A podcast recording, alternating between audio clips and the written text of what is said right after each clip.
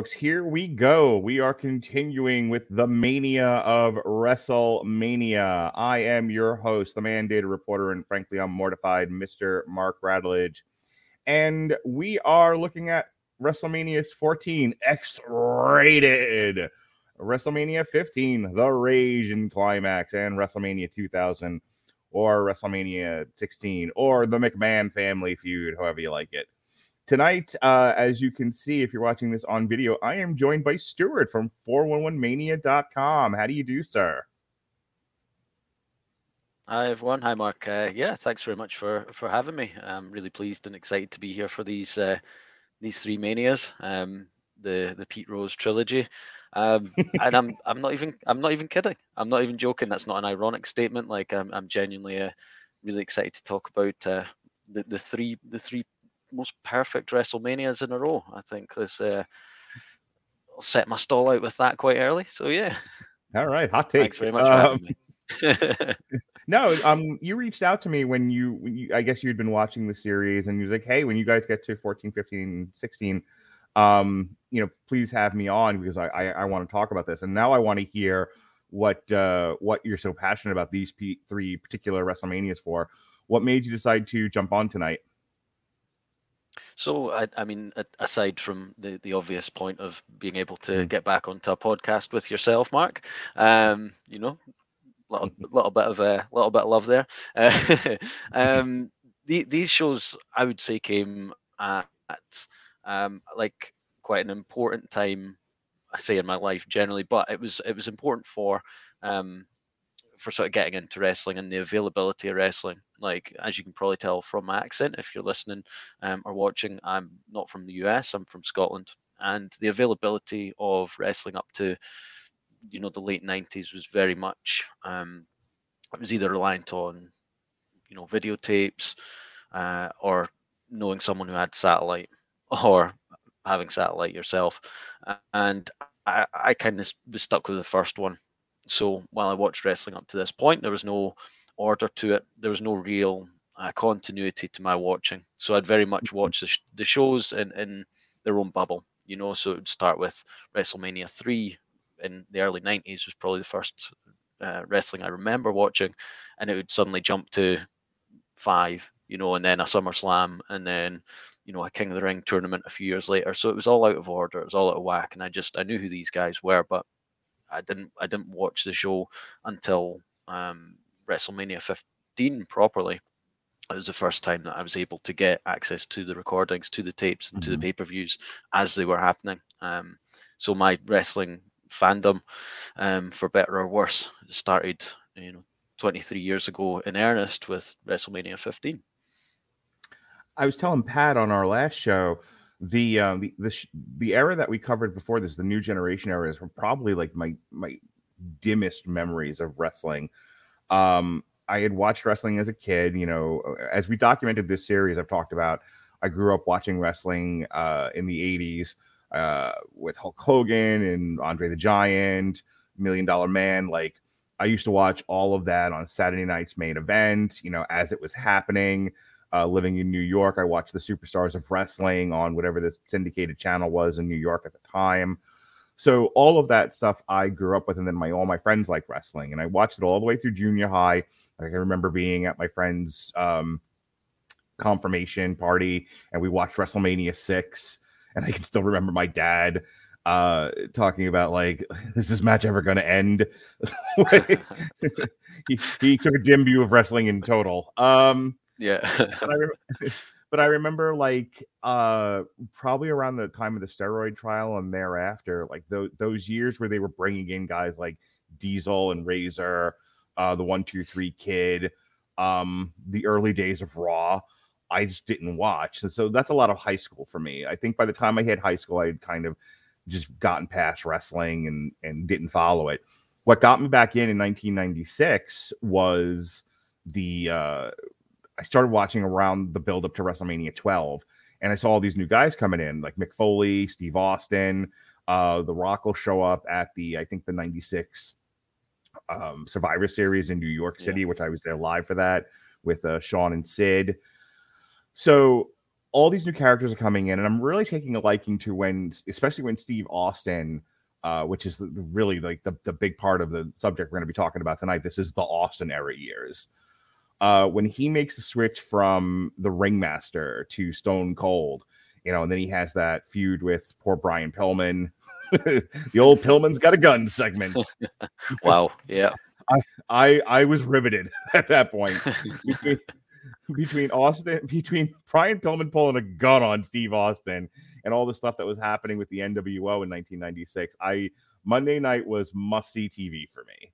Yeah. And then um and then I stuck with it. And then 97, you know, uh, I don't know if you still I, I had given up listening to the uh Bruce Pritchard podcast a long time ago for a variety of reasons. But yeah, Conrad had when I was listening, Conrad had said at the time, he was like 1997 might be like his most favorite year in wrestling, and that's uh that's where we ended our last show, and where we're gonna pick up this one because 97 really is like 96 97 are really like the prologue to what what we're talking about. We covered that on our last show but it's the end of the new generation and like the beginnings of attitude but it's really after wrestlemania 13 that you have the big shawn bret like blood feud. You have Bret who who had turned heel at WrestleMania 13. Uh, they did the big double turn with him and Austin uh, in their submission match, where you know the infamously you had the you know Austin wearing the crimson mask and yeah. bleeding out of his head, and he wouldn't give up and all that. Um, did you want to jump in? No, no, not at all. Sorry, no. Okay. Uh, so, um, and then after that, you know, Bret Hart this, that's the also the infamous Shawn loses his smile and he's in and he's out and no one knows what he's doing and he says he's retiring and then he's not. Um, and then he would come back, I think, over the summer. But 1997 sees a lot of big things happen. You have evil Canadian Heart Foundation Bret Hart, where he's doing promos in the middle of the ring saying Canada's great, US stinks, and he's he's only a heel and everywhere but Canada. Uh, my favorite, my that's that that's my uh, favorite Bret Hart. I have to admit. Um, That's like everyone's I, favorite Bret Hart. Yeah, I, I will say I, I, I kind of agree with Pat with Bret Hart. I'm not gonna lie here. I, am uh, yeah, that's all I'll say on that just now. I was hoping you'd be here for me me to uh, agree with uh, agree with him on that, but. yeah, we we we've kidded about Bret Hart taking things just a wee bit too seriously. Um, but yeah, he's great as as Canadian hero, American anti-hero, Bret Hart. That whole Hart Foundation year, I think, uh, was it '97 was the year the Canadian Stampede? Uh, '97 uh, was yeah, '97. Uh, I'd be lying if I told you the month. I I, I feel like I'm like mixing. I had to have been July series. I think it was July. Yeah, yeah that it was definitely '97. Yeah, we'll go through it because I believe um the Canadian Stampede leads into the SummerSlam where Shawn kicked uh, the Undertaker in the face, and then um, yeah, we'll we'll go. I'll go over it momentarily, but uh, I I feel like the Canadian Stampede was like everyone's favorite pay per view for like the next decade. Yeah, yeah. I, I um, mean, probably the best one match show in wrestling yeah. history. I would say maybe that or that or probably the '92 Rumble. Mm-hmm. Which you know, we'll just for, for um, yeah, like j- just one match carrying it to this mm-hmm. like um you know upper the upper tier right. pay per view history All kind of level, remember. you know. And if you just sold a VHS of just that match, people would buy it. Like nobody cares about the rest of it. Yeah, right. yeah. I don't think one other. Yeah, yeah, exactly. I, I couldn't tell you one other match on either of those shows without mm-hmm. having my, my my memory prodded slightly. I think so. Yeah, I think that says a lot. so the summer of 97 like i said shawn and triple h start doing their backstage antics in front of the camera and you get degeneration x. And so you've got the Heart foundation you've got degeneration x and then you've got the rise of uh, steve austin as as a face uh, as as a hero character. So you've got like three hot characters or groups in 1997 yeah. Um just to kind of chronicle things here. The next show after, so uh, the other thing that's happening during this year is that the Undertaker had won the belt from Sid at WrestleMania 13 because he was like the least worst option at the time. um, he is in like a blood feud with Mick Foley, and they have a return match. I feel like the, their last return match for a while at the next pay per view, which is in your house 14, Revenge of the Taker. Um, wow, that's the, that's such a dreadful name for a show. Whoa. Revenge of the Take.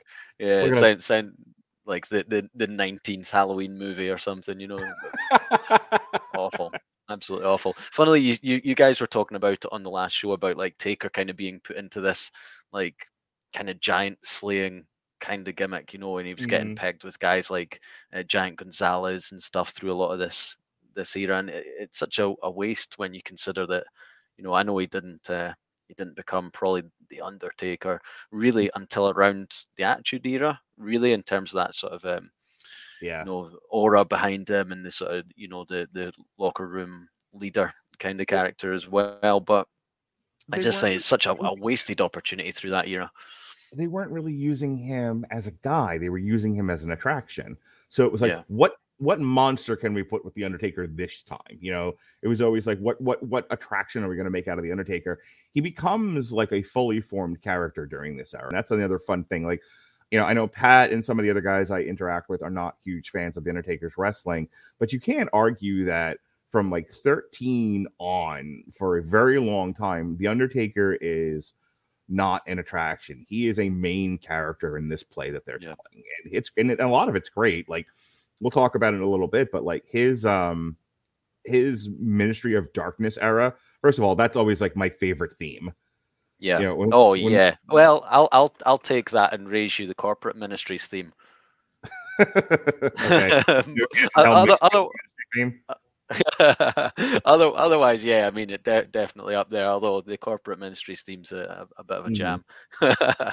So this uh, in your house 14, the big ones here are the Undertaker defeats Mankind and you know, for the title in about 20 minutes, and then Steve Austin has a return match with Bret Hart, which ends in disqualification. Um, and then that leads to the following month, which is Cold Day in Hell, which is Steve Austin's shot at the title.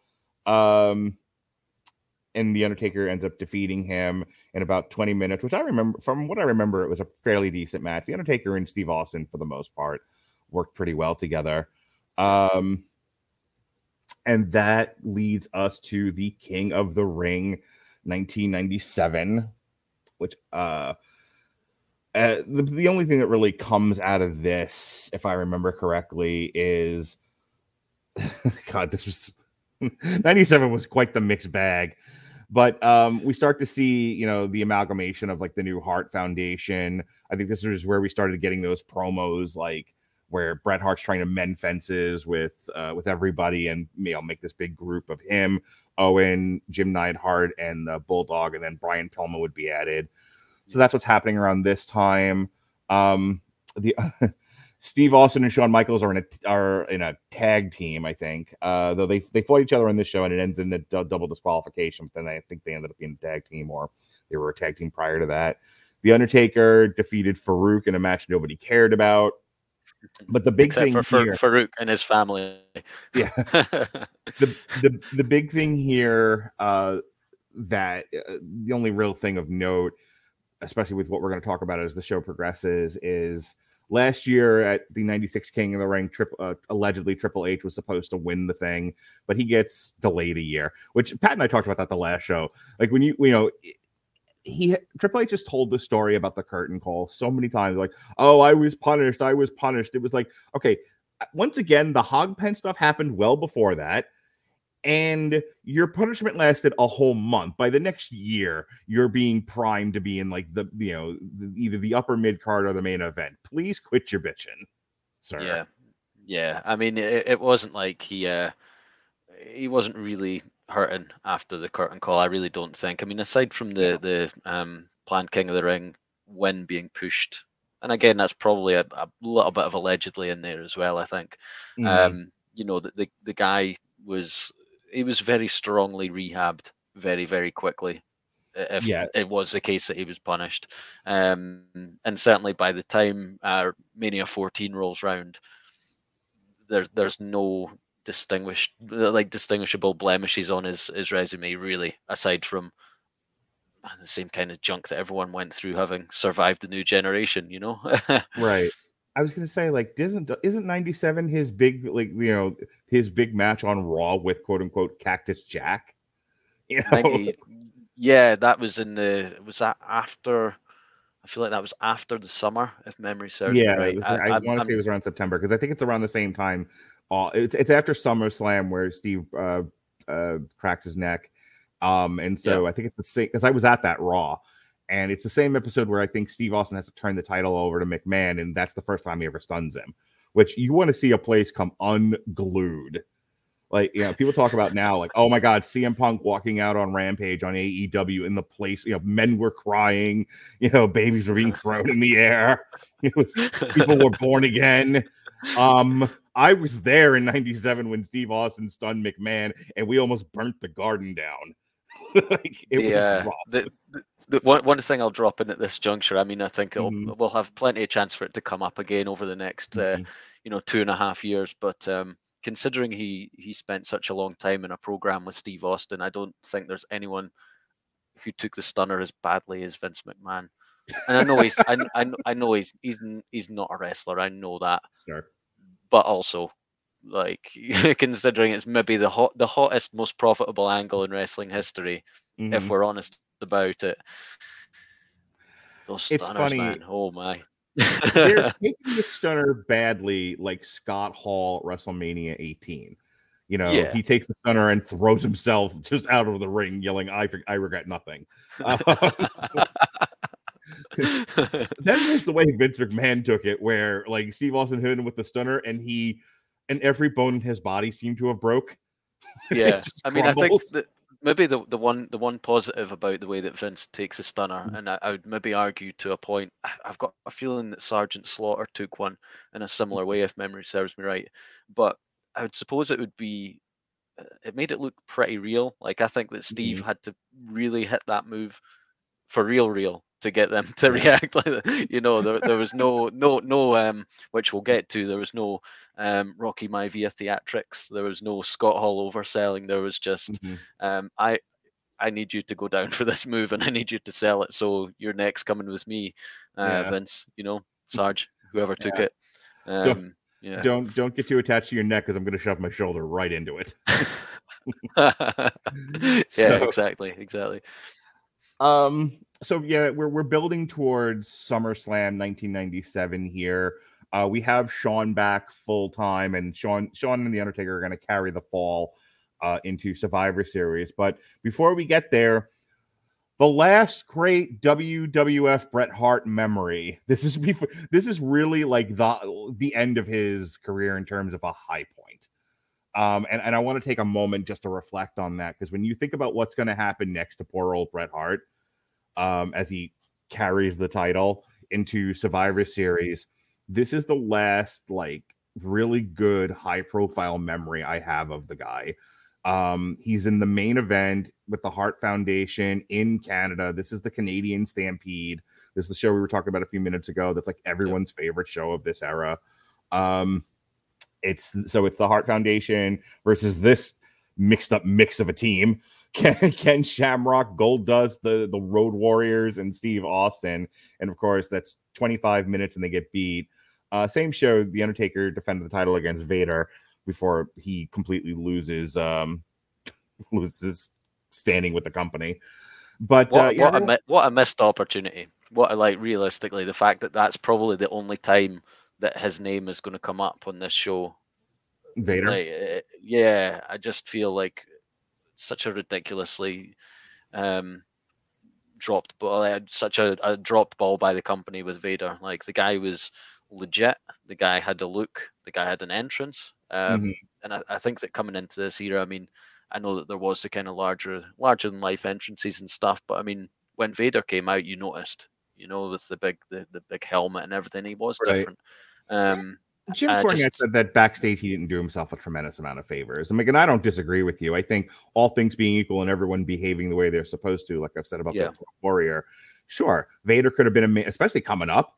You know, like once you get rid of Shawn and his pansy ass, you know, yeah. and and Bret leaves, and you now you you need solid main eventers for Steve Austin, which I, I I will hit upon this again because the 98 run with Steve Austin is very much like, well, we've got this great baby face. We've got the leader of this company. He is putting us on his back and taking us to the moon. And then Yeah. it's like, okay, well, who's he going to fight? oh crap! We have no heels, not a one. yeah. Uh, Vince, we have a problem. Uh, oh, um, but like, like, can you imagine like the day after WrestleMania and he starts a feud with Vader, like a primed, Yeah. ready Vader, as opposed Yeah. to one who had fallen to pieces by then. But yeah, like we talked, Pat and I talked about this in '96, how much like they didn't really in they tried investing in Vader, and I think it's half. You know, Shawn and half just Vader's own behavior. And so by 97, he was like, he was like Yokozuna was a few years before that. Just all right, we're done with you now. But um go, going back to this, yeah, this is the, this is the last one. Uh, just anything else about the before we move on from this? Anything else about the Canadian Stampede and how great that match was? I mean, that's that's realistically all that can be said about that show. Let's Mhm. let's be completely honest about it. It's the only thing that stands the test of time with it Mhm. at all. I think that, as you said, it's it's um, notable only for the fact that it's Bret Hart's last real positive interaction within the company Yep. before what what comes later in the year. Um, and and yeah, I mean, uh, the epitome of a one match one match event, hundred percent. But also, what a match! What a match! One of the best of the nineties for sure. So, you know, after Bret Hart dropped the title to Shawn at WrestleMania 12 and then went away and did Lonesome Dove and stuff like that, then he comes back and he's feuding with Austin and um and then he's supposed to have a return match at 13 with Shawn, but Shawn's jerk, so it doesn't happen. Also, the Undertaker nearly breaks his back in the process. Uh, so well, little halfsies, little from column A, a little from column B. Um, but you know, Bret's gone a long time without the title now, and it, you know, and again, kind of looking at this era, Bret Hart is your number one heel in the company, and so he gets, uh, so he's going to get his shot with the Undertaker coming up at this SummerSlam. But they gotta, you know, but they're gonna from there they're gonna build the story, and they have all summer with Shawn and Bret. They're gonna build towards their um their return match finally, finally, finally at Survivor Series. But it starts in a very weird way because, um, well, let me go back. So we have SummerSlam 1997, which is known for again a couple of things. One, this is the end of the Undertaker run with the title for a real long time. This is the uh the mixing back up of Bret and Shawn. They put the title back on Bret, but that's only because he's going to drop it to Shawn later. And presumably one of them was going to drop it to Austin the following at the following WrestleMania, but you know, we'll get there. Uh, this is also the infamous pay per view where Steve Austin uh, gets the pile driver, the sit out pile driver from Owen Hart, and cracks his neck, and he's like all, his entire run. We almost don't have the next couple of years because of this. Like it, this was touch and go with whether or not he was even going to be able to uh, continue wrestling, if I remember correctly. What do you remember of the Owen Hart pile driver on Steve Austin? So I mean, I kind of mentioned at the start a lot of my um, a lot of my wrestling knowledge memories from pre fifteen are, are more um, you know they came afterwards. So it was Mhm. more so after that digging Okay. back and going back through the years that you started piecing together the jigsaw and how Mhm. these things all came and if it wasn't for you know ending up becoming a bit of a, a nerd about it there's these things that you don't you know that you don't you don't pick up on you know you don't realize that that austin cracked his neck Mhm. against owen and who owen even was at that stage you know you just Right. um so i mean a lot of that was picked up in the last uh, in the, the few years after Mhm. becoming addicted and having access to the shows again and such. So, I mean, I'll be honest with you, getting into it, I was never the biggest Austin fan.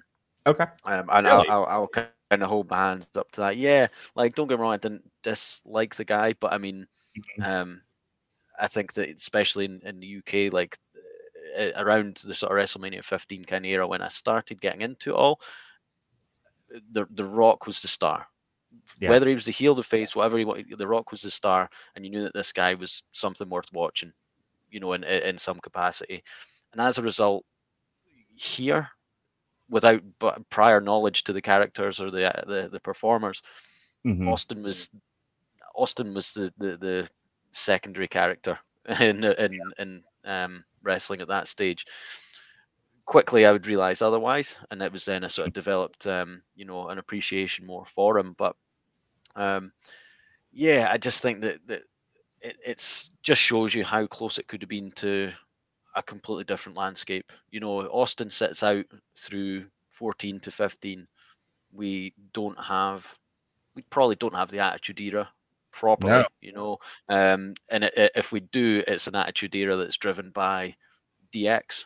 and right. and the same the same sort of backstage politics um, that Shawn Michaels brings to his company during the nineties, um, and it's a think, very different thing when you think about what's going to happen between Survivor Series and WrestleMania uh, 97 and 98, if you don't have Austin, who do you have? Because Bret's going to go, yeah. Shawn's going to be out. You don't have. I mean, I guess you go back to the Undertaker. I mean, the, who, yeah. who's left? Because Rock's yeah. not ready. Triple H isn't ready.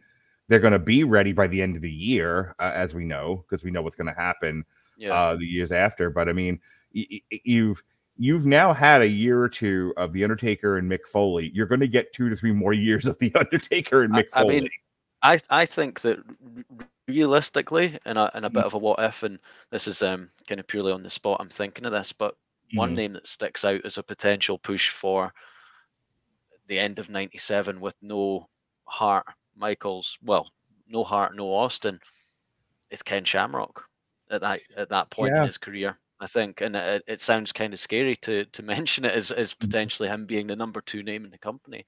But the guy was legit. He'd just come off of, uh, mm-hmm. you know, his his, um, his UFC run. He wanted the, the schedule of the wrestling, and and the guy was he was in that Canadian Stampede match. I was gonna say, can you imagine a world where Ken Shamrock gets Brock Lesnar's push? I mean, yeah. and, and he's I'm, like your I'm, guy I'm, in the company. and um, suddenly I want to live in that universe. Um, yeah, yeah, yeah, yeah, that's the multiverse I want to be in. Yeah. um, I'm gonna just sort of just toss this out there, but I'm not gonna hit the ball uh, for another few minutes because it really it's part of the Survivor Series conversation. But you know, when you think about the the Montreal uh, screw job, the had people been rational, people been rational uh, the obvious choice was to have put the belt on Shamrock, you know. Yeah. Um, but it, it, just it, it didn't happen. And because I even think Jim, Jim Cornette was like, why don't we just put the belt on Shamrock? Then we'll just have him lose the Shamrock.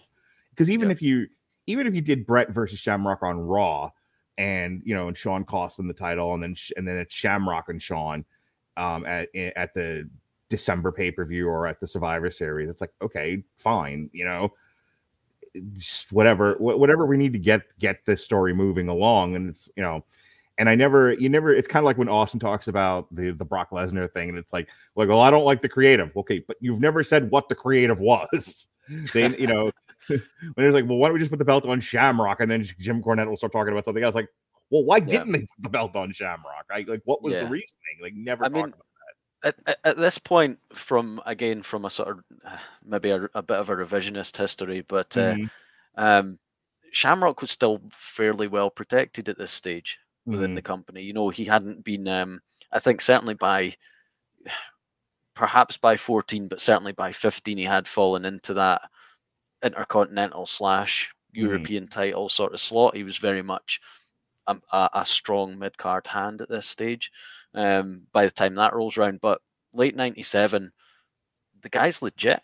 Yeah. And it, it would have taken very little at all to make him look like an absolute killer in yeah. the eyes of the fans. If you looked at another way you said about um, you know, giving him the Brock Lesnar push, what if um what if we give him the Kurt Angle push?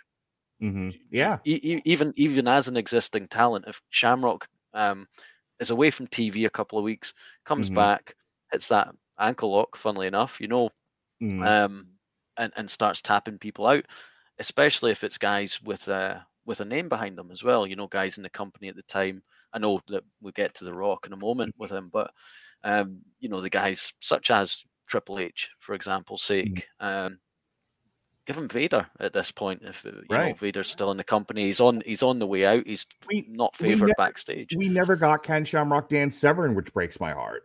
Oh, like, yeah, it, it, it, literally I think that there's there's not a match that writes itself easier than than that, other than Hogan Flair. yeah, know, in, in, terms of uh, just easy, really easy storytelling. That's yeah, it. Great missed opportunities. You know, um, I it's I, I want to live in the world where WrestleMania 15 because you know so Austin gets the pile driver, breaks his neck, never comes back. They got to figure out what to do, and uh, and you know Shamrock ends up being the guy instead. And then to you know, and then the, the end of WrestleMania 15, the main event of WrestleMania 15 is Shamrock Severn. Oh, pants everywhere. Just yeah. I mean, the th- the thing with that is, and now I know we're kind of talking about it, um, mm-hmm. you know, in a what if situation, but realistically, if you if you think about what that would mean to Shamrock's push and how he would be presented mm-hmm. through late 97 through 1998, it would probably have transitioned into being a very Austin esque push anyway. Mm-hmm. I mean, certainly, I think that, that, there wouldn't have been a great deal of um, difference between characters with right. a, a, a, legitimately serious and protected Ken Shamrock. Uh, um, mm-hmm. And you put you put him up against Vince in a sort of boss boss versus employee sort of situation, you've still got a legitimate badass. Yeah, I mean, the, the, character they gave him was that you know is that he would be calm, cool, and collected. He was a serious athlete. He was a legitimate badass, and, and then he'd lose his mind. And you know, so, yeah. So imagine like that that day after WrestleMania scenario, but it's Ken Shamrock and, and uh, McMahon, and it's not you don't represent the company. It's like, okay, I'm gonna need you to do this, and Ken Shamrock just loses his mind and he ankle locks Vince. You know, all right. Yeah. So back to SummerSlam, I was there, I, not there, but I was watching when uh, Owen Hart hit the pile driver on Austin. It's ugly, man. Like you don't yeah. necessarily see the impact because his head's between his thighs and whatnot, but like you can see Owen Hart trying to like vamp when it, you know, as Steve yeah. Austin's paralyzed on the mat. And then in one of those moments where they're still trying to protect Austin, they're still trying to sell him as a badass, you get quite literally the worst roll up I've ever seen in the history of wrestling. It's one of those where, like, if you're wrestling with your toddler, you know, and you bump for him. I don't, I don't bump for my kids. I don't bump okay. for my kids. They got those. They, they got to learn. and I, I, I, I, I know sell to them like a young bucks match just super kicking toddlers all over the house. Yeah, yeah, yeah. Babies. I, I, I, I, I, I use a use a little the little one as a weapon against the big one, and if they hit me with something, I pop back up. Fine. Gotcha. you, nip, you nip up, huh? Um, yeah. Yeah.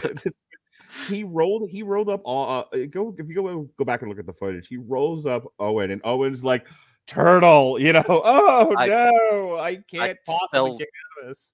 I still don't know how Austin was able to do that. I, I, I really, I don't know. Like, well, watch, but, yeah. Go ahead. Sorry. No, I was just going to say, like, watching it back, I, I think that mm. it's. I mean, Owen basically ragdolls him into the position. Admittedly, I yeah. think there's uh, not a lot of um, not a lot of it is Steve at this point, but yeah. I, I mean, I'm surprised that didn't exacerbate the injury. It maybe did. Um, well, just the fact that he had to, to move afterwards.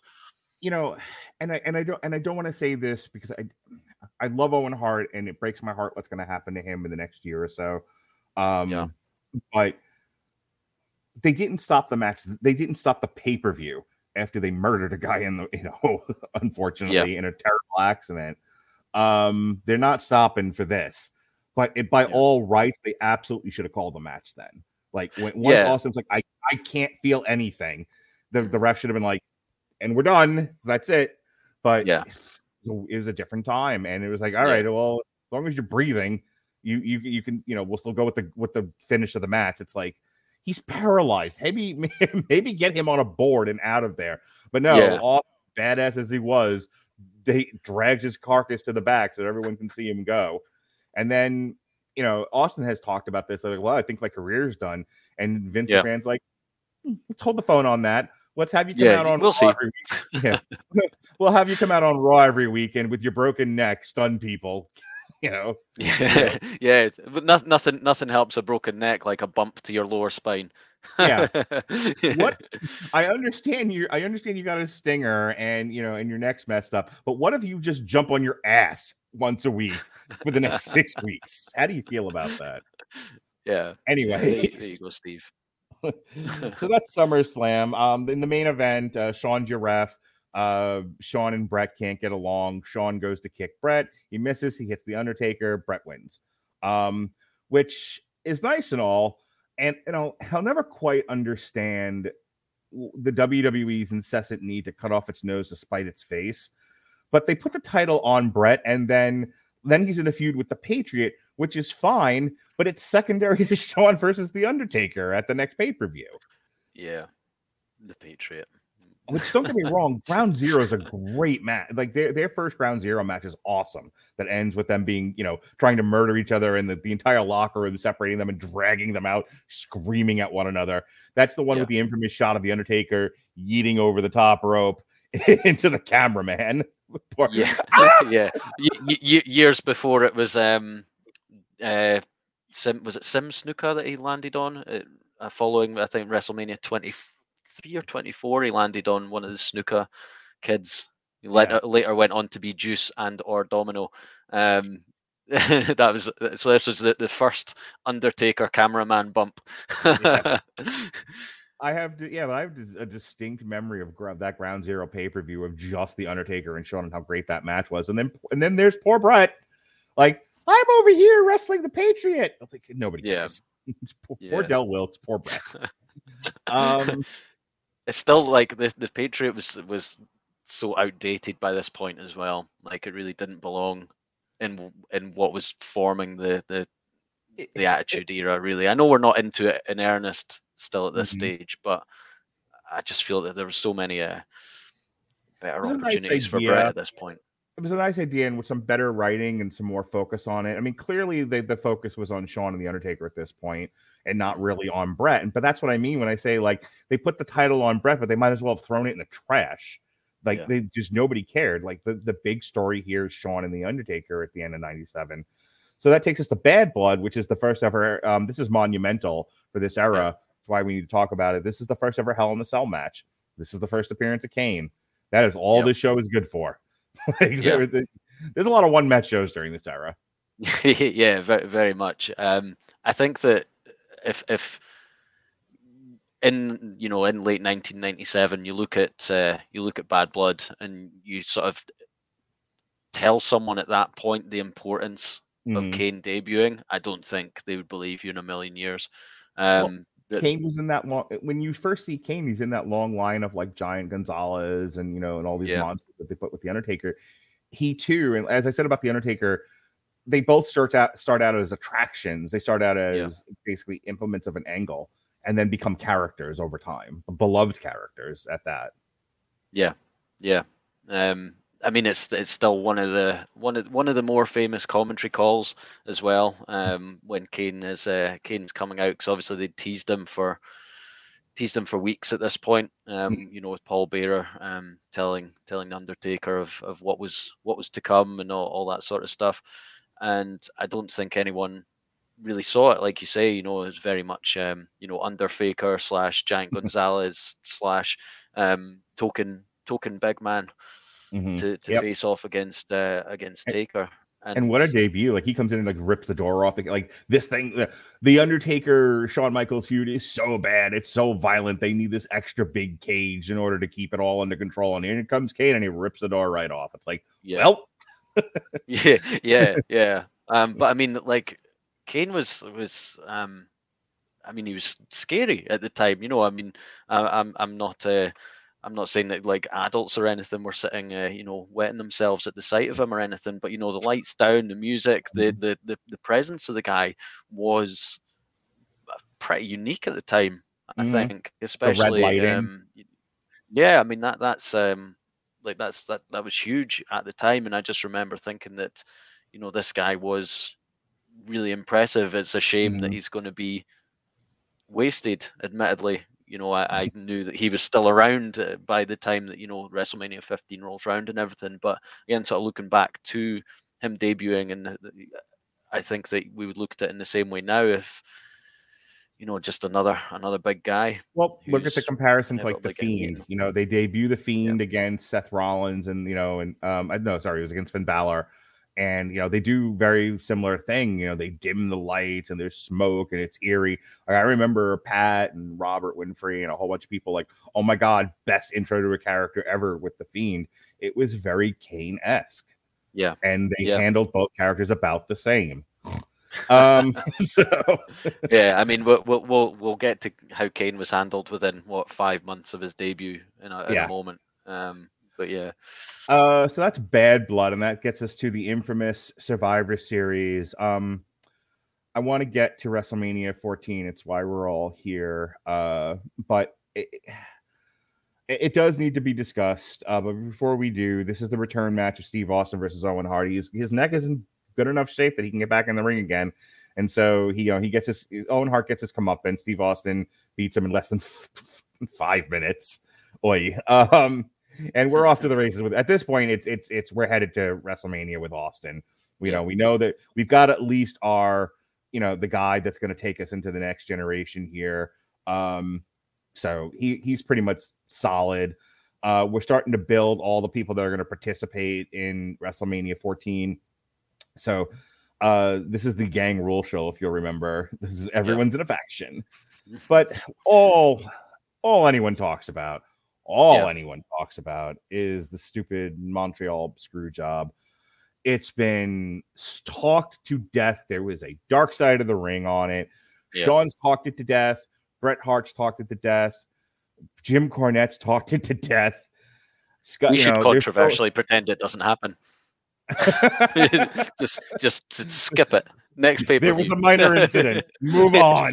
yeah th- there were quite quite quite the angle at the end of survivor series which led us into the final pay-per-view of 1997 Um, so I, look, we all know what, what happened. Uh, they they they got into a locker room fight earlier than that, and Shawn, you know, Bret trying to mend allegedly trying to mend fences with Shawn says, "Hey, I just want to know I'll never hurt you in the ring." And Shawn says, "The first chance I get, I'm gonna hurt you," um, or something to that effect. Like I'm never, you know, I'll, I'm always willing to put you over, Shawn. And Shawn said, "I know you are. I will never do the same for you." And then proceeded to walk off with his, you know, his peacock plumes just just waving in the breeze. Um, and Bret's like, WTF, man. Um, at which point Bret's like, Yeah, I'm never dropping the title to him. This is ridiculous. Like, we are in an environment where we are supposed to work with each other, and this asshole can't, you know, can't even do the professional thing and lose when he's supposed to. And Shawn's Yeah. like, No, I, I'm not gonna. I'm gonna have a sandwich. And then Yeah. Vince is like, I mean, he has a point. He's gonna have a sandwich, Bret. And Bret's like, I can't live here anymore. Um, Yeah. so Bret's gonna go to Bret's gonna go to WCW for you know a ridiculous amount of money and be utterly wasted. But before he does, Yeah. they got to take the title off of him, which is what they intended to do anyway. Um, I mean, I think it was always going to be Shawn and and Austin. They just needed to get there. yeah Um, but Bret's like, no, he he told me he won't lose to me, so I'm not going to lose to him. Yeah. And they fight and they fight and they fight and they argue and they argue and they argue and there's hemming and hawing. And finally, you know, whoever the was that suggested it, whether it was like at this point, everyone's taking credit for the Montreal screw job. It was me, I did it, it was my idea. Okay. it was me austin it was me all along Yeah. Yeah. So for the sake of argument, we'll just say it was Jim Cornette, since he's Yeah. the one that's that's most recently said it was my idea. Where he's like, look, just fuck him in the ring, and, and so they do. Um, I watched it live. I watched it with my friends, and wrestling is at its best when it convinces you something real is happening. You know, I, talked about like with the Austin uh, Owen thing where like he rolls him up, and I'm like, that's the fakest thing. I mean, I know why it's happening, and I sympathize, but it's the fakest looking thing ever to the point where it took me out of the match. It took me out of the whole Yeah. show, really. I'm like, come on, guys, like this is awful. Um, this was the exact opposite. Like I legit, like even before the screw job, I legit thought those two guys were going to kill each other.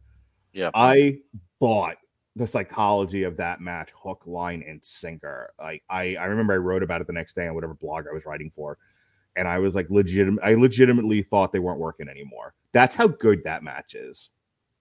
Yeah, yeah. I mean, the, it, as as again, we'll we'll say that sort of one match uh, one match show. I actually think that's unfair on this event. I think it's a pretty good top to bottom card um, Mhm. for this Survivor Series. In in fairness, but you know, it's only ever going to be remembered and talked about for for this. Um, and you know, there's nothing that either of us are going to be able to add to it at this juncture, really, that hasn't been said a million times. But it is intense, and even watching it now, and even even questioning it as the biggest work in wrestling history. Oh, Like, there's even if still you go people- watch it There's still with people who say it's a know, work. There's the, to this day. There's the yeah, wrestlers yeah. and fans that still think that secretly Bret knew this was he, this all this was all along. But like the argument is Bret knew, but Bret has to act like he doesn't know, so that when Bret goes to WCW, he's the hottest guy there, and Yeah. he leaves them on a hot angle where he basically creates the McMahon character, and it's like. That's a lot of people keeping It's- some pretty big secrets. Yeah, I mean that that I, I don't think it's a work. I I Mhm. don't for a second. But if you watch that match from the mindset that it is, it's Mhm. still one of the most intense, real feeling wrestling matches in in history. Yeah. I'd say. Yeah, and no, and sure. you know even even watching it with that mindset of this is fake. They know how it's ending. Bret's in on it. Mhm. It's still phenomenal. I think it speaks volumes to how good at their craft these two guys were and how good they were together. you Um, know, the compare Survivor Series 97 to WrestleMania 12. It's the it's just two completely different matches. And I'm gonna go ahead and say that uh, you know, while I know a lot of the work rate snobs love WrestleMania 12, you know, they they love Shawn versus Bret. Most people do. Some are like it's too long and it's a lot of rest holds. it's, um, it's pretty it's pretty long. It's, it's, a, it's a bit long. Um, yeah, but I will tell you that I probably my favorite Shawn Bret match is is Survivor Series 97, and not because of the screw job. That that's sort of a you know taking a shit on someone's filet mignon. It's just such a good match.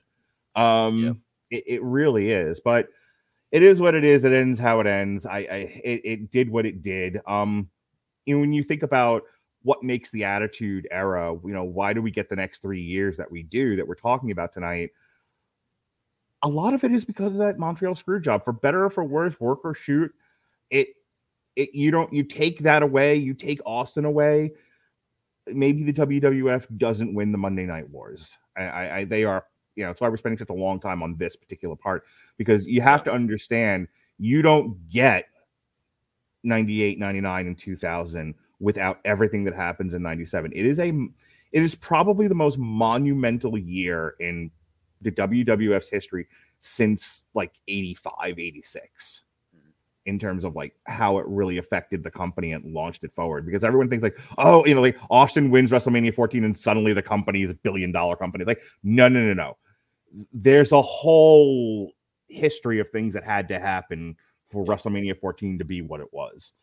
So let's get there. Um the next pay per Yeah. Is dx uh, who, this is a who gives a shit other than the the opening package which became the dx opening theme made me laugh so hard i like shot beer out of my nose i, I I, I I'm actually really looking forward to to talking about the DX band in a couple of minutes. Really looking forward to talking about the DX band. you have to understand Uh, this is still the i mean you know yes they've been toying around with some naughty themes and you know and you know you have guys shoving salamis in their pants and whatnot but we're still kind of a kid company we're still kind of family entertainment and then it's like and our next pay-per-view strippers and you know and Yeah, in your face yeah. I, it's I think it's that uh, around that kind of time. There's like the the, the Christmas thongs as well, and the, the, late '97 was the DX Christmas thongs. Um, I mean, it's it's it was uh, it was juvenile. I mean, I was, um, you know, like 16 when I saw that first. You know, I thought it was it was funny. Like it was the rise of South Park and the Attitude Era. Right. Like these things were were they were stupid. You knew they were stupid, but also, you know, There's I'm nearly 40 now, and I'm still laugh- I'm I'm still laughing at a salami down the pants. I'm not gonna lie to you. um yeah i have Shawn michaels jumping up in jim ross's face with his crotch just blown yeah, Right there, right the the, the, windscreen wipers on the the, the visor, very Right. very um very current as well with the COVID. Uh, you know, get the face covering on, get the get the wipers going, Nice. keep that spit out your face. Yeah, like I said, you know, like the WWE always did good pay per view package, but the DX one was really in a in a, in a league of its own. Just you know, like, again, it's like it's always we're you know we're coming and it's such a it's a terrible fight and it's so dramatic and on our next show. Sex, sex, sex. It's like, yikes. yeah. Yeah. goodness, goodness, goodness, yeah. Mr. McMahon, please. yup. Um, and your main event is good old Ken Shamrock. What might have been Ken Shamrock versus Yeah. uh, Shawn Michaels, a perfectly fine match. Um, yeah. this leads to Yeah. uh now we're into the big push this is royal rumble 98 um i i want to show this one to my son because i believe this is the infamous one where you have the three phases of foley It is, yeah, yeah. The the three faces of Foley '98, um, and I, I mean that was joyous, really. Like it really is. And I, I'm not even a massive Mick Foley fan Mm, at, at this point. You know, I respect the guy, I like the guy, and all, all, but Yeah. you know, I I never really bought him the title winning stuff that came later.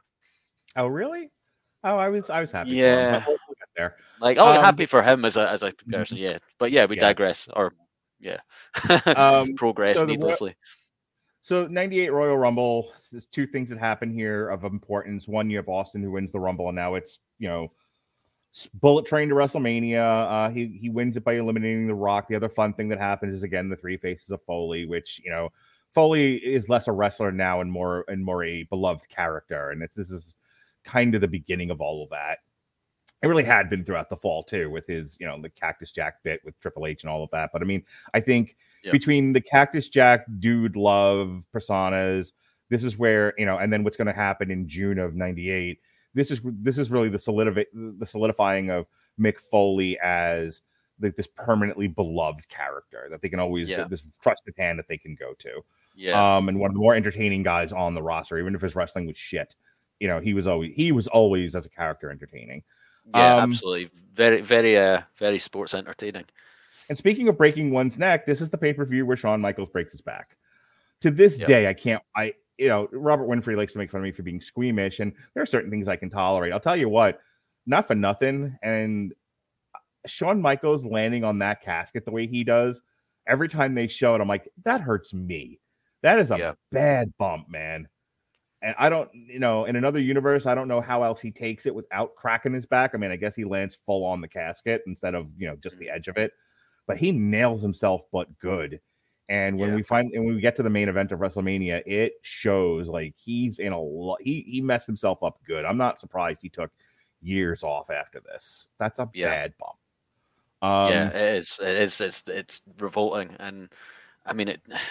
I I actually was watching. Um, I was watching AEW Dynamite from last night, and it was, uh, Mhm. you know, for future reference on listening to this, it's the the Sammy Guevara Cody Rhodes ladder match, and there's a bump in that that reminded me straight away of of Shawn landing on the casket, and it's just he lands too high on his shoulders on Cody in the ladder, and the ladder's elevated pretty high as well, and he just hits and flips forward. And quite honestly, I think if Cody hadn't been there, Sammy's breaking his back. you know, it's it's like a, a, a- mirror image bump. Um, mhm. and and watching it with with that, I mean, I winced when I saw that this morning. Um, Mhm. and you know, and, and it's eh, for me, it's horrifying to see something like that. You know, you Yeah. don't you don't learn to fall off a twenty foot ladder, as as, as famously uh, famously said in the opening to to the pay per views from pretty much this point onward. But you don't Yeah, learn so to land on a That- that casket. I watched that last night. It's it's in the archive now. We did an alternative commentary, like a live reaction to the whole the whole Beach Break show, yeah, and both of us like his spot. I thought you were actually going to say the one where he lands on where he lands on the bottom of the ladder on his torso, because I I honestly thought Whoa. he really injured himself. That was awful. yeah, yeah, But this poor bastard. Um, he almost he almost died wrestling. Oh no, it was Matt Hardy almost died wrestling Sammy Guevara, where he got Yeah. dumped on his head. Anyway, um, the next is uh, this was a stop on the way to WrestleMania, but it's a who gives a crap card. This yeah. is basically, uh, 1998's Roadblock, wasn't it? uh, this was no way out of Texas. Is what this was. um, out. but uh, It just yeah, kind of kind of makes me laugh. Really, no way out of Texas. Yeah. Uh, this was Yeah. supposed to have Shawn Michaels in it, but his back is tiny pieces of chalk at this point. So um, it's Cactus Jack, Terry Funk, who's Chainsaw, Ch- Chainsaw Charlie, Owen Hart, and Steve Austin versus the, the New Age Outlaws, Savio Vega sitting in for uh, Shawn Michaels and Triple H. And wouldn't you know, the good guys won. Who cares? Uh, so here we are, Yeah. finally, WrestleMania 14, which is going to be X rated. Stupid. Yeah, it's very, very, uh, very, very, um, yeah, such a stupid tagline. Really, like X-rated means one thing at that point. I mean, what this? This is the same era as like the Pam and Tommy tape and stuff like Mhm. that. Like, you, you're Yeah. not getting, you're not getting cheap buys for a wrestling pay per view like this. I honestly think they know. were like they were working on the marketing for WrestleMania 14. Somebody had to pitch. Why don't we just call this one tits and ass? And they were like, you can't be that obvious about it. What if it's just TNA? Years later, um, yeah, so- yeah. Prophetic, isn't it? yeah. So anyway, uh, WrestleMania 14, they get Tyson. You know, the the the, the one lead uh, lead into all of this is the uh the episode of Tyson where Austin and him getting a shoving match. Uh, Tyson jo- Tyson joins DX, and now he's going to be the special enforcer, like you know, a la Muhammad Ali. Um, Yeah.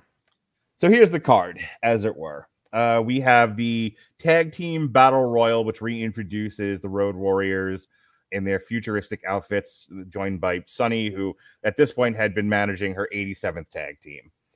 Um, anything about the battle royal? What was your reaction to the Road Warriors coming out in their stupid outfits? So I, I I like the Road Warriors, and Mm-hmm. there's a part of me that likes Sunny. Um, Yeah, sure. even now, I It's guess. part of all of us. I the think I, I think if I- if I'm yeah, I mean, I think even even now, I mean, I think I, I'm a big believer in the crazier she gets, the more attainable she becomes. Um, for for for for for the the average Joe. Um, Sure. But anyway, um, yeah. um, but uh, yeah, I, I- I I think this was um exactly what I wanted it to be. We get similar matches, uh, certainly at WrestleMania 2000, um, in Mhm. terms of just a, a cluster F of a a, a, a match. Um, highlight probably is uh, one of the Legion of Doom or one of the Road Warriors rather. I can't remember. I think it was Animal at this point. Um, picking up a non-gimmicked fire extinguisher. um, Okay. So yeah, that was that was pretty good. Just floods floods the the, the ringside and an actual actual I- fire extinguisher. Yeah. I, I was there live for this. I, I was in Boston when this happens. We're still, by the way, since we're still digging out of, you know, the the post uh, rock and wrestling era, um, and you know, we're still we're, we're we're still having to do basketball and hockey arenas for WrestleMania. This one takes place at the the, the place where the Boston Celtics play, and um, it was the Fleet Center at the time. So I was there in Boston. I marked out pretty hard when when they played the Legion of Doom's music because how do you not that like that music is like half their their gimmick. Um, but then I saw the outfits and I saw Sunny and I was like, whatevs, you know, and then the battle royal after that. And and hey, they won. wow. Um, all right, next have Taka Michinoku versus Aguila when they were trying desperately to compete with WCW's pretty awesome cruiserweight division. If you got something, go for it. If not, I'm moving on. Um, Taka's, uh, yeah, it's definitely a match that happened. Um, Ta- Ta- Ta- Taka's one of my favorite wrestlers purely for the bumps he takes in the 2000 Royal Rumble. But anyway, Yeah. This is this is definitely a match that was on the WrestleMania 14 card. They Back tried, man, with that light heavyweight division. They gave it their best shot. They didn't seem to. uh, just a real quick thing on that. The WWF's at the time, WWE's light heavyweight division was a really great example of sometimes the WWE doing something because they know it's popular, they know it's succeeding elsewhere, but not knowing why it's succeeding, and then Yeah. failing hard at doing it themselves because they don't know why this works. Like yeah, WCW's cruiserweight thing, you can't just be like, "All right, we're gonna put midgets in the ring now. It's fine." Um, let's get let's get some really small guys from Mexico and Japan and throw them in, yeah. throw them in there, The put thing- masks on them. the thing is like Ta- Taka's such a legit performer even at that Mhm. stage. I mean, he's he's such a massive name in Japanese wrestling even in the late 90s. Um that I, I feel like yeah, just it, it should have been taken maybe a little bit more seriously, but Mhm. These were the, the I mean these guys weren't as little as they would have looked if they'd been introduced five years prior or six years prior. You know, Right. these these weren't like you know vanilla midgets so much anymore. But um, yeah, I just think that there was too much going on otherwise, and I Mhm. think that people weren't tuning into the WWF at this point really for right. um, a technical masterclass. Because I mean, the thing is that you take this out of context, it's a very good match. You know, it's a very yeah. two very capable guys putting on an entertaining match uh, for the, the with, time that they had. That was the thing with WCW's cruiserweight division. They didn't know how popular it was going to be or how popular it even was. They just did it. We're yeah. we're doing this. We're going to have an international flavor for this show. We have th- at one point it was like we have three hours to kill. We have time. So let's get a couple yeah. of cruiserweights out there. Let's hear people from wrestling around the world. And if you know if it's a dead segment, it's a dead segment. But who cares? And then the WWE not you know, and then it takes off because people like it. And then the WWE is like, we'll just do that. It's like no, no, no. you have to put time and effort into this. Yeah. You have to, you know, bring people along. It's not going to be instantly popular. And that's the other thing is like if things don't take off right, like WWE like their management style sometimes is like a child with ADHD. They're just like if it's not immediately if it doesn't immediately yeah. work, they just get rid of it. Like move on to the next yeah. thing. It's really a shame because you're right. Michinoku was an excellent, excellent worker. Uh, so Triple H with Chyna versus Owen Hart, and this is like you know, for the European title, and this is the big culmination of everything that had happened with. You know, it was almost like stand-ins at this point. It's like, well, we don't have Shawn and Bret anymore, but we do have Triple H and Owen, so same difference. Um, yeah, you know, this is they were trying to make Owen Hart a thing here. They had held on to him yeah. after Montreal, and it was like, we'll put you in a big match, and then we'll then you'll then you'll get pinned by Triple H. so I feel like I'm going to say yeah. a lot over the next couple of shows, and then you got pinned by Triple H. it's the yeah. support group of like Goldberg and uh, Booker T and Owen Hart is all sitting around going, Triple H. no, no, no, that know them feels, man. Know them feels. Yeah. Scott Steiner's trying to figure out the math of it all. It's all you know. It's all terrible. Yeah. Um, yeah, uh, uh, he's fat. uh, Marc Mero, Marc Mero and Sable defeat Goldust doing sort of a BDSM gimmick and Luna Vachon. This was all about them. You know, it's kind of like the the joke about Jennifer Lopez. Uh, she can't dance like what she used to. She has a bunch of guys dancing around her to make it look like she's moving. That's pretty much what everyone did for Sable here. Yeah. Sable is um, a, a very, uh, very much a product of a Vince crush. I'm convinced because over the next convincing. Two, They've openly two, talked about that. Well, well, yeah, but what what I mean is, over the next two years, we're going to very openly see that she has little to no talent. Um, this, the the Sable bomb is very visibly someone doing a standing somersault in front of her. Um, I just, I, I, I feel like she she may, and I'm going to just say this. I feel like she may be one of the um, the least talented female workers in in the WWE history. Genuinely do. I think she's dreadful. I mean, I she's like hot, but she, she's dreadful. I, I like when she shook her waist. Yeah, I'm a guy. I like women. yeah, yeah. I'm not wrong. for that. her, her, her her career had highlights. Let's let's agree with yeah. that. Like let's agree I, with that. I was none, not looking. None of, them for... were, none of them were in a wrestling match. I was not looking for Sable to be Becky Lynch. Um, I was looking for no. Sable to be exactly who she was. Yeah. Um, so then we have The Rock versus Ken Shamrock. They had a really great feud, these two. I mean, I don't love The Rock, especially I don't love The Rock the way the rest of the universe seems to. And I always thought his wrestling was average, that he got by on having the like a Hulk Hogan level charisma. Yeah. Um, and he was certainly athletic. I mean, he could do the moves and he could get up and move around the ring, and he he, he was never boring to watch. I just he was no. he was kind of creator wrestler. You know, he yeah. he was yeah. very generic the stupid things he'll do later, like the people's elbow and stuff like that, gave gave it a little bit more color. But in terms of like watching a guy actually wrestle in the ring, he was as generic as generic goes. But I have to say, he worked really well with Ken Shamrock. Like Ken Shamrock and him, for whatever reason, you know, in terms of just pure of just pure workers, really put put together some magic for that era. I think it's a great. I think it's a great program. I really do. I think mm-hmm. they've they've. I, I don't think they have a bad match. Um, you know, I, I certainly don't think it was on a, a major pay per view. If they do, um, yeah, I mean, I like both guys at the time. I like them now, um, and yeah, I just think it's a good. Uh, I think it's a good fun kind of it's a bit of a cluster of a match let's be honest um, yeah. but we do have teases of what's to come with the rock's character like there's a promo throughout the show where he says that um, you know they're they're asking him you know about the who's the leader of the nation and, and is it him? Is it Faarooq? Like who, who there's Mhm. tension within the group. He says that leader's not it's not a word enough for him. Like he he would prefer ruler. And it's just little things like that starting to sneak into his promo work where you just start seeing that you alluded to the guy's charisma is you know Hulk, Hulk Hogan levels. You know his charisma's at hundred. Everything else is probably at like a seventy. you know, like but Yeah. but when that when that tears itself out, you know the guy the guy is still one of the most over talents in history. Um, When you look like we're really Daniel- seeing. When you look like Daniel Bryan, Sorry, you know, or Finn Balor, you really your work has to be above average. You have to be one of the best workers, I think, in order to get people to pay attention to you. When you look Yeah. like The Rock, your work doesn't have to be nearly as good.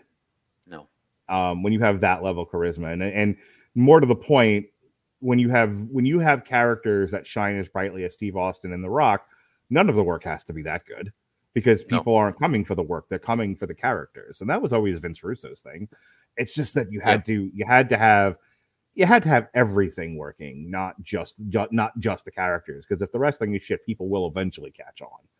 Yeah. But um, but a big part of the rest of, of WWF's reemergence and success in this era is the fact that you have great, fully formed 3D characters that people can buy into, and their work wasn't bad. It was better than average in most cases.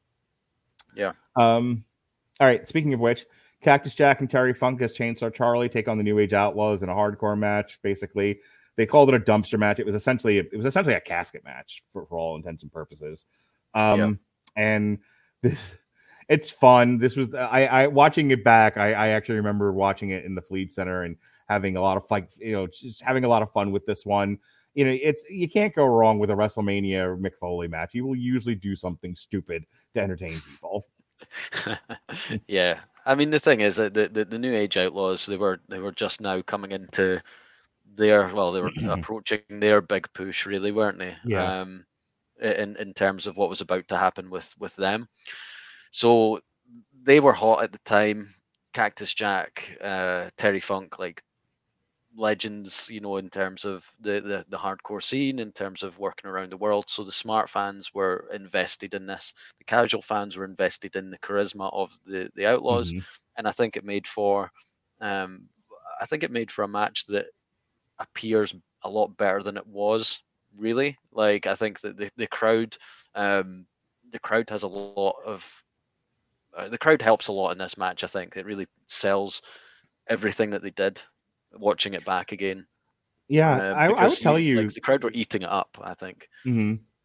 the thing everyone remembers Wrestle- WrestleMania 14 is Austin wins the title, as if the rest of the show doesn't happen. But just kind of going through it and rewatching it, this was a solid show, and it's the like maybe the first solid show in a long time, in a lot of years. Because like I Yeah. having gone through these with Pat, you know, seven, eight, nine, 10, 11, 12. It's a lot of there's a lot of filler on those shows.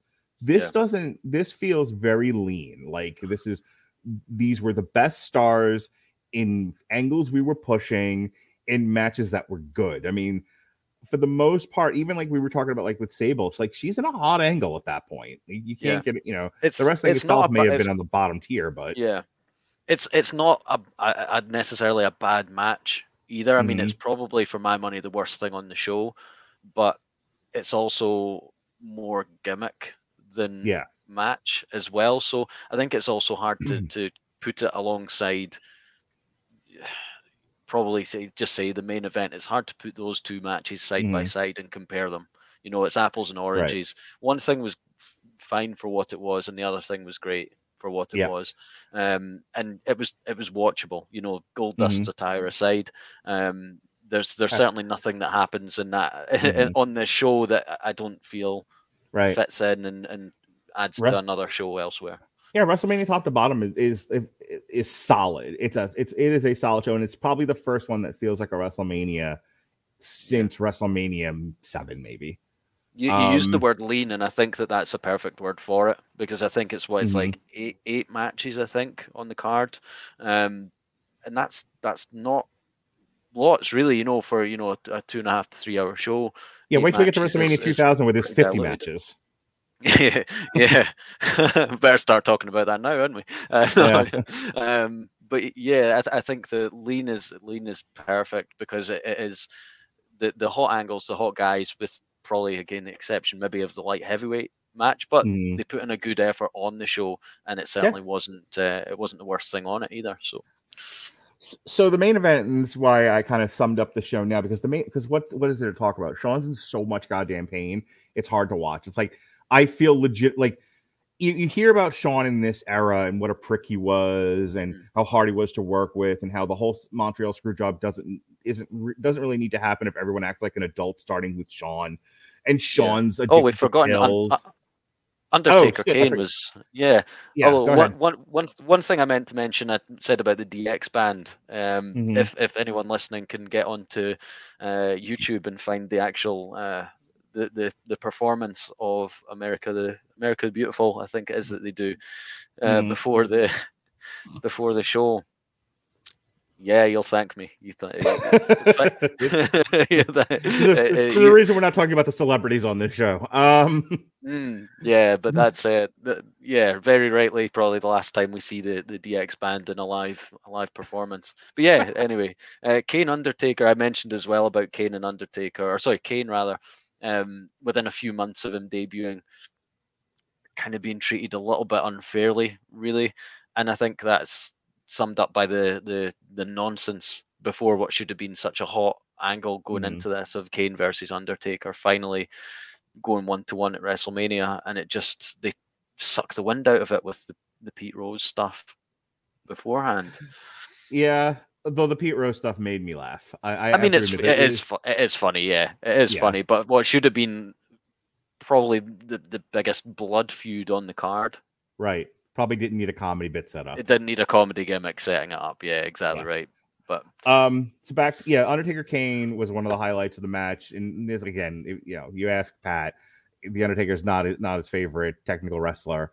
Um, and yeah, and Undertaker's definitely been in some dogs here, but him and him and Glenn Jacobs always work well together, and they will continue yeah. to work well together for years and years to come. Um, yeah. As much of a jerk as Shawn Michaels is, it is hard to watch this match, and even though you know it, it's sort of a footnote now in the history of wrestling. All anyone cares about here is this is the beginning of the Austin era. Austin's yeah. about to put the company on his back and you know take off into the stratosphere. We all know that, but you can't. There's talk that Shawn, you know, that Shawn going into it was just in a really bad, like negative psychological space, and he didn't really want to put Austin over, and he's just being a giant baby about it. And the Undertaker was like threatening to kill him backstage if he didn't cooperate and things like that. And and he goes out. Where was and... where was he in November? where, where was that attitude in November? He was anyway. in catering, going, "What the hell's going on out there?" Um, but uh, credit where credit's due, and I'm not the world's biggest Shawn Michaels fan, but I'm also a pretty fair guy. He tried in that match. As bad as his as bad off as his back was, he did everything he could, and it is hard to watch. Not Austin's best effort either. Everyone like puts it on Shawn, like, well, Shawn was crippled. Yeah, but it's not like Steve Austin looked great in that match either. It was kind of, it was yeah. a lot of sizzle, not a lot of steak, and at the end, all anyone cared about was they put the belt on the right guy for yeah. like the first time in years. I think it shows uh, how how. Um, I mean, obviously, these guys are two of the the, the best mm-hmm. workers. Mm-hmm of all time. Realistically, they're, they have got to be in the conversation on the sort of Mount Rushmore. But I think that you know you mentioned like the sizzle and stuff.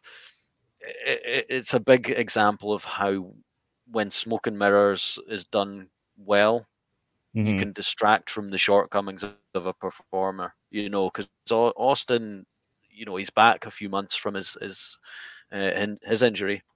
Mm-hmm. Shawn is obviously in pain, like he's visibly hurting through the match but there's enough going on otherwise. They they, they kind of color yeah. it in around the performers enough for you to be taken away from looking at it, you know. Yep. Uh, and I think that's it's it's a prime example of how to do that well. And I think it's a, a, a prime example of how to do a, a big WrestleMania ending well. Yeah. Because it was like legitimately newsworthy. You know, it would end up on like a ESPN and, and things the following days that Mike Tyson was sure. involved physically, and it gets people mm-hmm. who maybe haven't watched wrestling for a long time. You know, Mike Tyson at this point was, you know, he was the baddest man on the planet. You know, he, he, and, and Yeah. him being involved and uh, hitting Michaels gave him legitimate opportunity to go away, rehab his back, become commissioner, whatever he decided to do afterwards, and cement Stone Cold as the champion and the guy from here on out. So that's WrestleMania 14. And before we continue, I just want to remind everybody that one of our great sponsors here is Grammarly. Grammarly's AI powered products help people communicate more effectively. Grammarly helps you write mistake free on Gmail, Facebook, Twitter, LinkedIn, and nearly anywhere else you write on the web. Grammarly corrects hundreds of grammar, punctuation, spelling mistakes while also catching contextual errors, improving your vocabulary, and suggesting style improvements. To download Grammarly today, go to getgrammarly.com slash W2M network. Again, that's getgrammarly.com slash W2M network to download Grammarly for free. The Austin era has begun. Stone cold, stone cold. And so over the next month, uh, we get we get really the, the the feud that takes us through the next year. Um, and it's the best way they could have done it because you needed you needed kind of an untouchable um dark lord, you know, you needed an emperor, and then the emperor needed hands to to take on your hero. And that's the story of the next year, um, Yep. told in chapters. Chapter one is Dude Love. Chapter two, I think, is like The Undertaker. Chapter three, um, where you know is The Rock, and then chapter four, our raging climax. It's The Rock versus Austin, reclaiming his title. That's that's the story of the next year. So we start off with Unforgiven, where the two big matches here were uh, Dude Love and Steve Austin, which ends in DQ, and then The Undertaker and Kane in an Inferno match. I just stupid Inferno match. I was there for that live. Hoy, ooh, d- no, I'm sorry. I was there in Albany the night after WrestleMania, but the Inferno match was freaking hilarious to me. What did you think of that? Yeah, it's definitely definitely something that happened. Inferno matches are ridiculous. I mean, I think that the, the whole point with a lot of wrestling is that Hmm. we know it's we know it's not real. We know it's not Right. Uh, actually happening. We know that these guys aren't really going to go on fire, even if they do. However, there's a line of of comfort that I have with wrestling, and Mhm. I don't want to see someone legitimately put on fire. I don't. Yeah. I don't. You know, it's the same reason I don't watch more extreme promotions. I don't want to see Mhm. someone actively stabbed during a wrestling match. I think it's pretty stupid. So watching this in a, a, a WWF pay per view, you know, you've got Mm-hmm. You know two of the big names at this stage uh, going to set each other on fire. No, they're they're not. They're not. and if you. they are, it's going to be very very gimmicked, and it's going And to it be very obvious. And You it s- was. Um, th- That, was it like? he uh, had his hand, he had his arm like caked in that like blue flame stuff or whatever. Yeah, and it's. I, I I mean, for for those not watching and just listening to this, uh, I'm just shaking my head and shrugging my shoulders. Yeah, it. I, I I remember watching it. I was like, how are they going to get away with this? What are they going to do? It's a look. It was one of those things where the WWE experimented in things that would like look cool, but would ultimately end up being dumb. And it did. It looked awesome. Like the the great the grill grate around the ring Yeah, with the fire going. That they kept. They were smart and they kept it low because you know they don't want to set the whole ring on fire. But Yeah. every time somebody bumped in it, the the flames would shoot up, and it legitimately frightened the audience. I remember because they thought Yeah. like they they really thought they were going to set the place on fire. Um, but it looked cool as shit, and they and they managed to keep it under control. And then Yeah. you know there was there's there's no way to do this where it looks good, and so it looks dumb. It looks it looks really phony, but whatever. Kane gets burned yet again, and you know, and the story of Kane the Undertaker moves on. So we go to Over the Edge the following month, and this is the Nation versus DX in the six man tag, and your main event is Steve Austin versus Dude Love. This is hilarious. This match. This is the Falls Count Anywhere one with Mr. McMahon as the ref, Pat Patterson's the ring announcer, Gerald Brisco is the timekeeper, and the Undertaker is the special guest enforcer. yeah. Oh boy. that, that, that, this is um this is Russo Russo-rific. This this is. I mean, um, I'll be honest. I can't even remember if he's the, he's the primary booker at this stage, but it's just it is. It's hilarious and in, a, in quite a good way as well. I mean, it really does. Uh, really does become a bit much, really. Mhm. But it, it it also did what it had to. It was. I think it was the right level of frustrating. You know, you wanted to see everyone involved get their ass kicked at the end of it Yep. for for, was- for right or wrong. And I suppose for that it did what it was worth. It did what it was trying to I mean, one thing that's sort of happening at this stage, sorry to interject, was Yeah, obviously you mentioned D- DX in the prior match. Is Mm-hmm. that at this stage they're they're properly putting weight on Triple H's shoulders at this Mhm. stage with the sort of new reformed DX, um, in in in this sort of period as well, aren't they? Yeah. So, uh, yeah. So I mean that that's kind of bubbling away in the background is that we're seeing our first real glimpses that there's there's trust back on Triple H. There's the reliance on him to to carry something on with Well, this Shawn is the Michaels early being this is the early seedlings of both the Rock and the Triple H being in the main event scene. You know, I said Yeah. before, you know, the day after WrestleMania, they looked around and they said they have no heels, they have nobody to work with Mm. Austin, and so they make do with you know with with with Cactus and uh, the Undertaker and Vince McMahon and all of Vince McMahon's minions. Like they make hay out of what little they Yeah. had.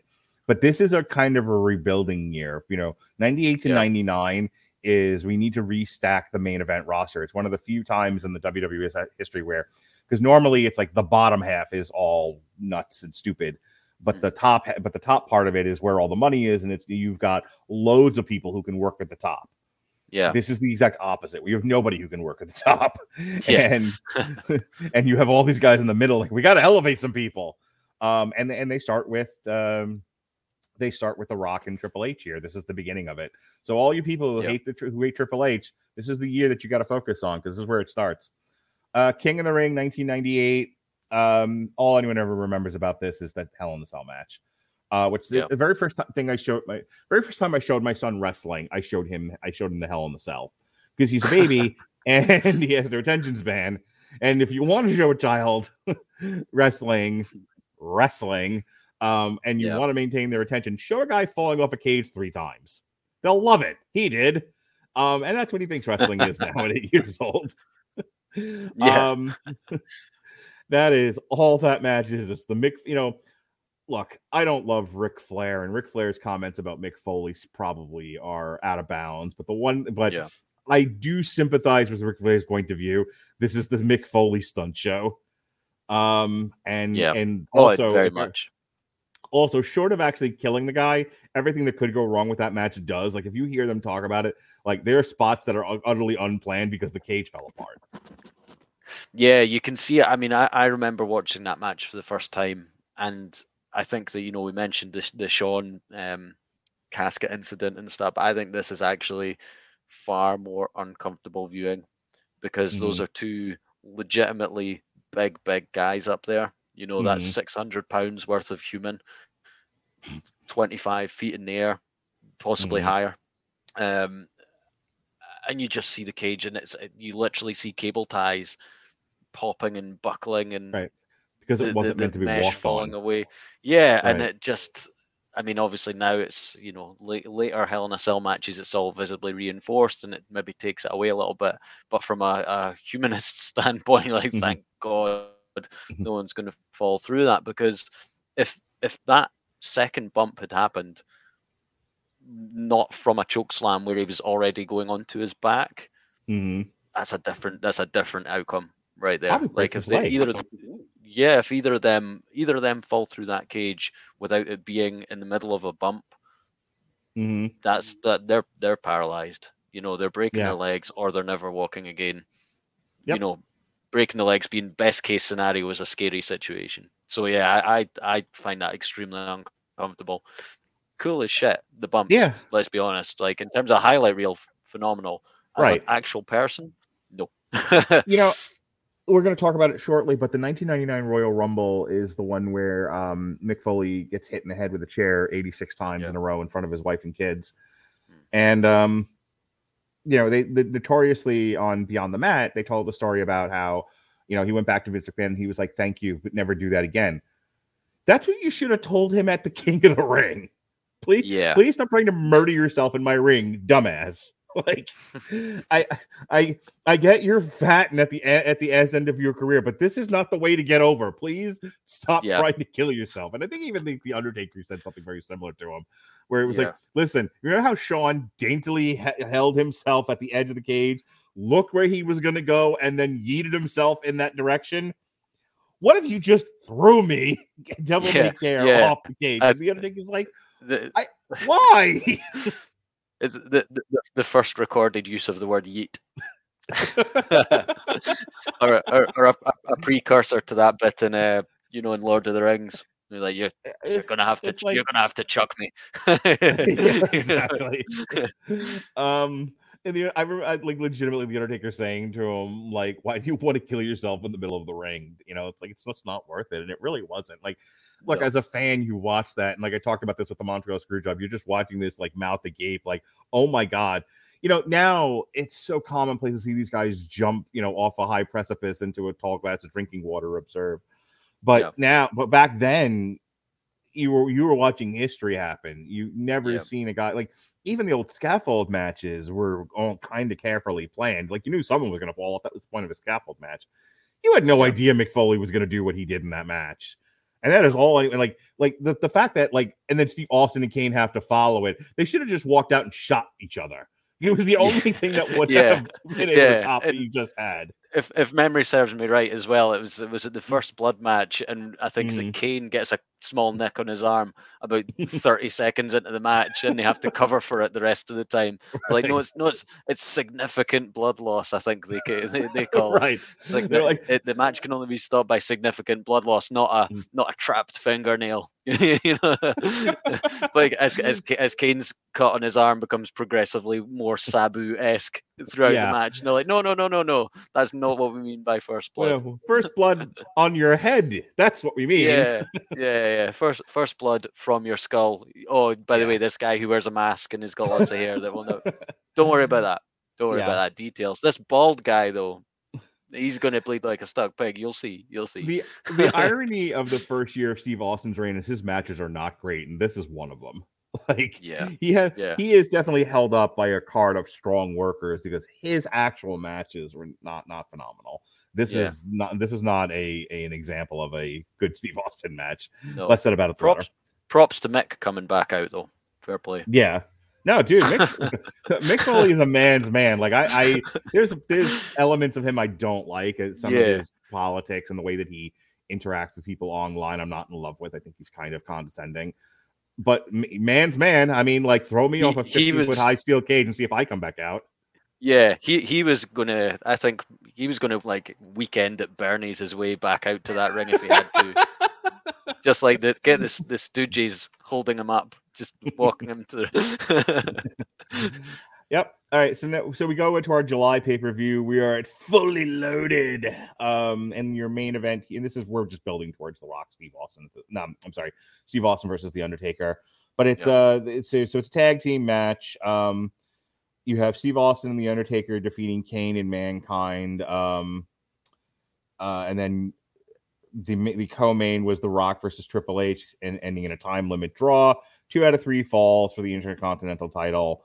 Um, the other big one on here, just because it leads into SummerSlam, is Owen Hart defeating Ken Shamrock in a dungeon match with Dan Severn as special guest referee. Yeah, this this one was again was a great idea on paper, and then you look at it, like, there a reason why we're we're having we're having Owen Hart wrestle in his dad's basement, which is the ceiling is about at, at, at like height level? I liked it. Did you really? yeah, I don't know why I liked. It. I just I I don't know. I I mean, um, considering that fully loaded of any year it was running, what did mm-hmm. you get? Did we get three fully loaded? If memory serves me right. Um, this is probably the only match I could name from any of them, except for possibly possibly the Good Housekeeping match. Mm-hmm. And I think I'd maybe even need to fact check if that was fully loaded or not. I think it was fully loaded 2000 maybe. Anyway, mm-hmm. um, you know that I think speaks kind of volumes for, for yeah. the summer of this year, really. um, so that's that's fully loaded. Then we get to SummerSlam, which I was at. That was at Madison Square Garden. That was the highway. So this was the first time like they they were playing somebody else's song. I think um, they had licensed Highway to Hell. I never want to hear that song as long as I live, and I love ACDC. But oi, did hearing that live as many times as we did, I was like, by the end of it, I was like, if I ever hear ACDC again, it'll be too soon. um, the under the, Steve Austin has gone on record saying this was not a great match with the Undertaker. Like for whatever reason, they just did not click that night. And then the end, and then Austin almost knocked himself out. Like I think he actually like yeah. legit knocked himself out cold. This is a great SummerSlam though. This is a lot of fun matches on it. Um, You have Steve Austin versus The Undertaker. You have Triple H and The Rock in the ladder match. I made a joke with my son during the um, Cody Rhodes, Sammy Guevara match. I'm like, now the p- important thing you have to remember about ladder matches is someone will will suddenly get arthritis in the match, and they won't be able to grab the title until until you know it's time. And I had to explain to my son what arthritis was. But this is the very first example of them not getting their timing down. So you Yeah. have guys reaching for the title, going, "Ah, I can't reach it." It's like it's right there. Just yeah. you got it. That's yeah, it, it is a, a, a proper uh, proper issue with ladder matches. I think that the Mm. longer that they go, certainly, I think it, it's it's a struggle. I think that now Mhm. now where we're at, like you know, 2022, I think ladder matches are Mhm. one that really need to be booked carefully to avoid that Yeah. kind of thing happening. Um, and this this is one of the big prime examples of that early. What do we do when we're here? And you know, any any normal person at this stage would grab grab the title and get the hell out of Dodge. And Um, you know, it's they don't they need to rearrange retie their shoes, but at the top of the ladder and stuff. Just no. Yeah. Uh so this was um so another good one was Ken Shamrock versus Owen Hart in the Lions Den match, which is at the like the, what they now call like the Hulu Theater uh at Madison Square Garden. That was fun. I actually enjoyed that. Um Yeah. and like I said, a lot of fun here. We have Gangrel, we have the oddities, which were fun. You have X Pac and Jeff Jarrett. Um, Edge is on this show with Marc Mero. So good, good show overall. But uh, this was, like I said, chapter two of the Austin McMahon feud, and now we go into the second half of the year here, where we're we're we're building up a certain somebody to carry us into the year that follows. And so we have Breakdown, which was the triple threat match where the Undertaker and Kane both pinned Steve Austin. And relevant to topics, we also have The Rock defeating Ken Shamrock and Mankind for the um in a triple threat steel cage match to determine the number one contender for the WWF Championship. Keep Yeah. that in mind, everybody. so, yeah, uh, that's going to be important later. so yeah, Kane the Undertaker pinned Steve Austin. So we're gonna do a rematch at Judgment Day, but this time because McMahon's screwing with Austin, he only he has to be the special referee, and it's a match contested between Kane and the Undertaker, which ends in a double pinfall, which means there's no champion. Um, and since Austin didn't crown a new champion, he was fired, like you do. Yeah, Uh, so what's The Rock doing on this show? Where's The Rock? The Rock here? Where are you, Rock?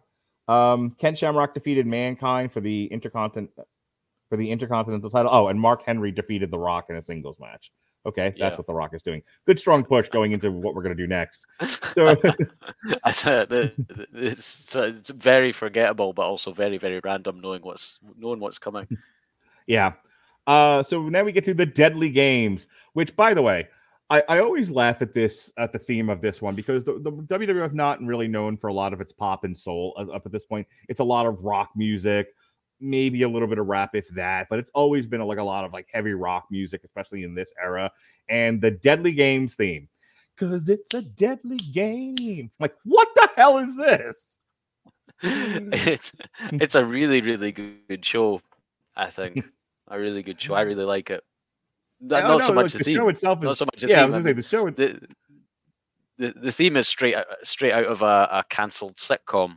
Really into it. Like it's uh like a spin-off sitcom. You know, like Yeah. uh, This should have been like a theme song to something on the on the UPN network, right between Homeboys from Outer Space and Sister Sister.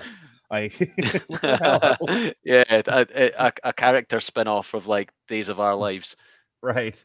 Yeah, So yes, Deadly Game. This is the tournament to crown a new WWF champion. At this point, Mick Foley is firmly in the corporation. He is corporate mankind. They have, you know, put him in a suit and cleaned him up, and you know, this is Rick McFoley wrestling in silly outfits. Um, but uh, the, the Steve Austin's in the tournament, which uh, I think he. Uh, I gotta find him here. Uh, yeah, Steve Austin defeats the Big Boss Man by DQ in the first round. Um, Mankind defeats Steve Austin in the tournament semifinals, and so the final is the is your baby face that is your, that has been rising through the ranks and spending most of the year feuding with Triple H. Your baby face Rock everyone's favorite wrestler at this point, the probably the second to Austin in popularity, and he's fighting Mick Foley, your corporate champion, your bad guy, your evil villain for 90% of this year, and they screw Mick Foley. Yeah. And and and because the WWE is is collectively their mentality is so childlike, they not only screw Mick Foley, but they have to do a replay of the Montreal screw job because we just can't let it go. Yeah. And so Vince McMahon has his chosen person in The Rock. The Rock ends up defeating Mankind, and he's your new champion. And boom, we are off to the build towards WrestleMania with corporate champion The Rock versus the People's champion. You know the uh, the the person, uh, the working man's champion, Steve Austin. That's where we're headed. Uh, so that's the Survivor Series. It's a long show with the tournament and everything, but still pretty pretty solid. A lot of good matches. The return of the Big Boss Man as the enforcer of the corporation. That was a lot of fun. Um, skip Capital Carnage because who cares? So the next pay per view. So like we had its time when Vader was supposed to be in the main event. It didn't happen. It ended up being Sid. And then we had like D-Generation X. And now we have Rock Bottom because our December pay per view must always be named after a wrestler.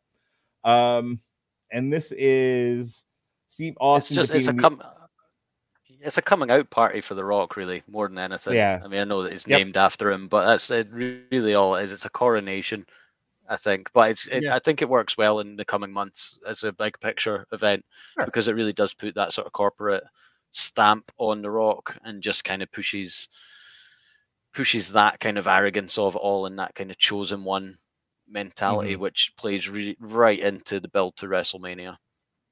Absolutely.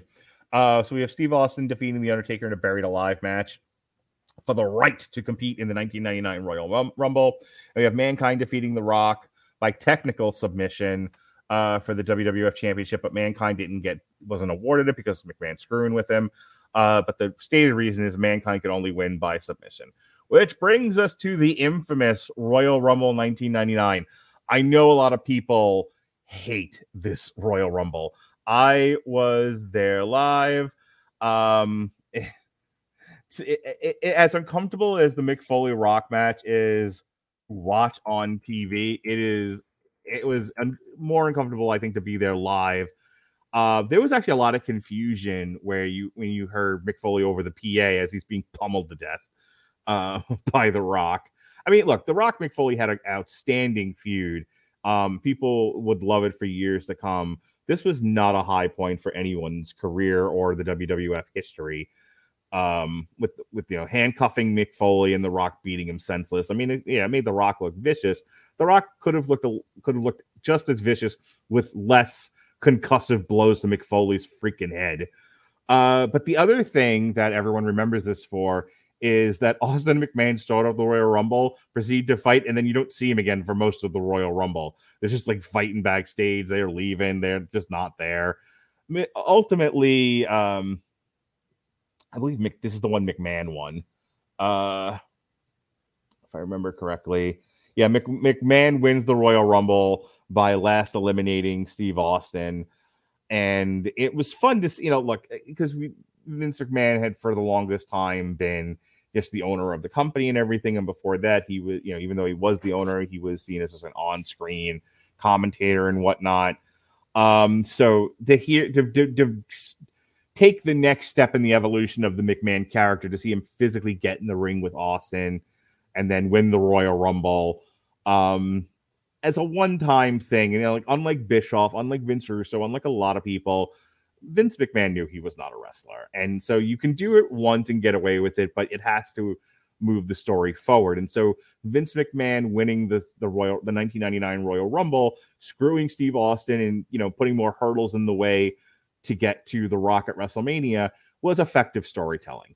I know it's not everyone's favorite match. People hate this Royal Rumble for that reason. Um, not to mention the fact that it's not the world's greatest Royal Rumble either. But in terms of a storytelling device, this was a great part of this ongoing saga. So I talked about the Rock Mick Foley and the you know the unfortunate concussion issues with that match, and I talked about the Steve Austin and Mick Foley, Steve Austin and Vince in the Royal Rumble. So Stu, before we move on to the next part of this, what did you think of those two matches? So I mean, watching you know Beyond the Mat later on and uh, that kind Mhm. of thing, it's very uncomfortable. It's very uncomfortable viewing that that whole thing with The Rock, and and it's Mhm. I think now it's probably a bit of a blemish on The Rock's career Yeah. in terms of wrestling. You know, I think the the the the I mean, he's obviously right now the world's highest grossing or highest paid actor or similar. But you know, it's this. You know, if he if, ever decides to run for president, which he suggested during a, the the WrestleMania vignette where he called himself a ruler, uh, which if he does, by the way, that's some foreshadowing. That's long term storytelling. But Yeah. uh, yeah, like it, it's uncomfortable, and I think that taken out of context, it's it's not a nice viewing. You know, that time that uh, No. The Rock beat the shit of, of Mick Foley for real, real, and you know, even watching Beyond the Mat, I don't think he comes across well on that either. I think No, he comes across as little you see entitled. him outside, yeah, what you see outside of him outside the match happening Mhm. and outside the footage from inside the ring, I think there's there, there's no sympathy from him, which we know is Mm. false. Him and Mick Foley are great friends and became great friends, you know, later down Mhm. the line. Uh, but yeah, not not great. Turn that around though. The, of- the, the Rock doesn't. The Rock doesn't do that for Mick Foley. Let let, let Dwayne Johnson no, no, not volunteering to get you know a concussion while as Mick Foley beats him upside the head. So this is what I, I, I hate about the whole Mick Foley Rock thing is that friendship only works because one's pretty and one's ugly, and the ugly one is willing to do anything for the pretty one, you know, Yeah. to maintain that friendship, and the pretty one takes takes the ugly one for granted. It's tails all Yeah. this time. Like mean. Turn that around, and the it's like Rock's the ugly Girls. one. It yeah. turn turn that around. The Rock's not doing any of that shit for Mick Foley.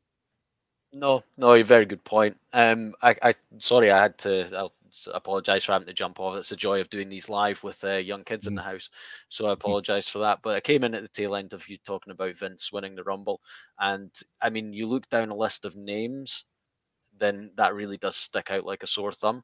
But at the at the at the time, you know, in a in a sort of bigger picture, I, I think it's it's absolutely fine. I think that realistically, you look at anyone other than Austin winning it it had to be Vince. There wasn't anyone else realistically.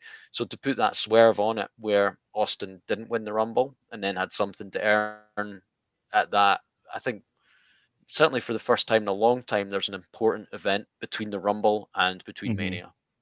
I Yeah, think we can sure. say that about the Valentine's Day Massacre. There's not really any other event, probably even for a long time afterwards. Arguably, no way out the following year. Um, that that's not a throwaway. Let's get this out of the way because no one cares until it's WrestleMania. Um, Yep. and sure. Vince winning the Royal Rumble was in, absolutely integral to this overall story.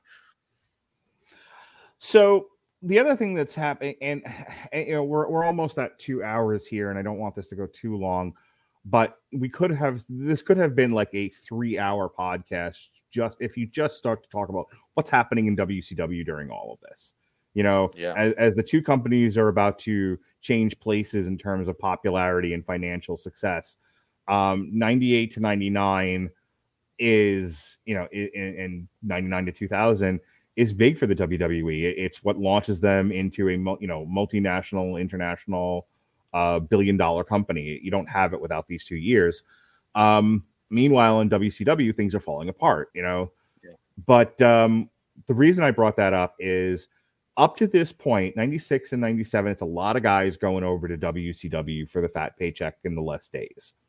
You don't get to see too many guys coming over. I mean, you had people who left the company quite naturally Steve Austin, Mick Foley, uh, Marc Mero, but you don't get like you know as far as like the Monday Night War Lex Luger level jumps, you know, or Probably- Scott Hall probably or Kevin Nash jumps. Only X Pac related stage, I would say. Um, I was gonna say, eh, um, it's all one way traffic for a while, but then yeah, X Pac jumps over the night after WrestleMania 14. The next big one, the next big jump that happens is the Giant Paul White, now known as the Big Show, and he comes over. His contract ends naturally, and he's like, "All right, well, I've I've done all I can for this company. Let me go over the, you know, Hulk Hogan famously encouraged him, go, Vince will make you a star, and you'll be a billionaire." So he goes and he shows up here at the St. Valentine's Day Massacre. And what would be prophetic for Paul White's WWF career makes an utter ass out of himself. Just I don't know how how much he turned he turned allegiance three times on the same night. He had th- three babyface turns just during this first event. Like walking to the ring, he started sobbing and turned turned heel. And then by the time he got in the ring, he was face again. Then he forgot, cried, turned babyface. I've already oh, forgotten where I'm going. I've forgotten which alignment I was, even in my own analogy. Yeah. There, jeez, don't know how the guy does it. All I remember about Paul White is him coming up through the mat like the Undertaker, throwing Steve Austin at the cage, and the cage going wee as Steve Austin is carried to victory. the look on Steve Austin's face of like, what stupid company do I work for? Wee! and out he goes. And Vince McMahon face just sells the whole thing because I, I it was probably purposeful. It kind of has to be, I would assume. But let's yeah. pretend for a moment that they didn't know the cage was going to break like that because apparently these things are made of straw. And he and, and, so Paul White doesn't know he's he doesn't know the cage is about to break when he throws Steve Austin. Steve Austin doesn't know he's hanging on for dear life. And then there's Vince. Why me? Why does this keep happening? uh, again, I don't know if any of that was real or or or, uh, or planned or whatever, but the, all their faces are just utterly priceless, and that is the only thing memorable about the St. Valentine's Day Massacre for me. Yeah. I, I, I, I, I, like it as a show name. I know that it's probably mm. got a slightly more negative connotations in, in world history, really, but uh, sure. yeah, it's it's one of these sort of one-off named named events. I think yeah, quite uh, quite like to see that return in some capacity. It never will because it's not marketable, but well, you know, it's funny. Like, I, I think they, they they did a Valentine's Day pay per view. Um, they did the NXT takeover on Valentine's Day, and it was like the obvious choice was to call it NXT Takeover St. Valentine's Day Massacre, and they went with like Vengeance Day. Just, yeah, never miss an opportunity to make your company look like shit, people. Anyway. WrestleMania 15. We are finally here again. I, I told you I was going to shoot right through 98 to 99 because is you know it, it, it all leads to this. The I was here at this when I was in Philadelphia for this. This is the Raging Climax. This was this this really did feel like you know they used to talk about like the WrestleMania feeling like the series the season finale, and this really did. Yep. This was the culmination of year of a year long story between Austin and McMahon, and then The Rock and Mick Foley, and like this this WrestleMania for the first time in a very long time felt like it was the it was tying up a year's worth of cohesion. You didn't have people leaving, you know, you didn't have people as in WrestleMania's past where everyone on the card had just gotten there 5 minutes beforehand. You know, you had a everyone on this card almost had a year long, exception of Paul White, had a year long build up to get there, a year long's worth yeah. of stories this WrestleMania 15, while while wrestling wise may not be everyone's favorite, storyline wise, I think WrestleMania 15 is one of the best they've ever done. Um, it lacks the grandeur of some of the other ones, like 17, because it's not a stadium. Again, it's you know it's in a basketball stadium, basketball arena rather. But I, I can't say enough good things about 15. It is, I think, the high watermark, uh, the high watermark before things are really going to blow up after this. It's you know, it's sort of the culmination of a lot of effort to reclaim the top spot against WCW. That's probably where it stands in history. So, yeah. um, any general thoughts about that before I kind of go through the card? I, I, I love this show. I absolutely love it. I said at the start, and I mean, there's not even um, there's not even a joke in my voice when I say it. I think that WrestleMania 15 is I said to you before we went on air that it's a there's a bit of garbage about it, but in the best possible way. Like mm-hmm. all wrestling to some degree is crap. Really, let's yeah. be honest. You know, all wrestling is nonsense, and it's just that sort of nonsense is sometimes exactly what you want. It's sometimes exactly what you need. I feel like this this pay per view is, I don't know, like a Fast and the Furious of wrestling pay per views. You know, is it mm-hmm. is it a masterpiece? Is it a um, you know, is it got the Undertaker versus Shawn Michaels in a, a, a breathtaking, you know, match for the ages, one of the greatest matches of all time? No, do you know what? It doesn't have anything that stands out in that capacity. Right. Uh, maybe Rock Austin is the takeaway match from the event if you have to watch just one. Mm-hmm. But as you said, there was meaningful storylines leading into every match. No one was on the card to put them on the card, Right. and everything everything changed on it. You know, we had, you know, like the, the DX combustion um, Mhm. after it, you know, after them mending mending fences and then blowing them apart again. And I just think that for a spectacle, this is what I want from my wrestling when I'm watching. Yeah. And and that that's the the best compliment that I can pay the show is that it's just the just the perfect level of nonsense. So when Rat when Pat and I uh, conceived of doing this podcast series, we decided we were going to end it with 20 because after 20, to your point, they all just kind of feel like another pay per view, especially now. WrestleMania doesn't feel special to me anymore. Maybe that's just the old man in me coming out.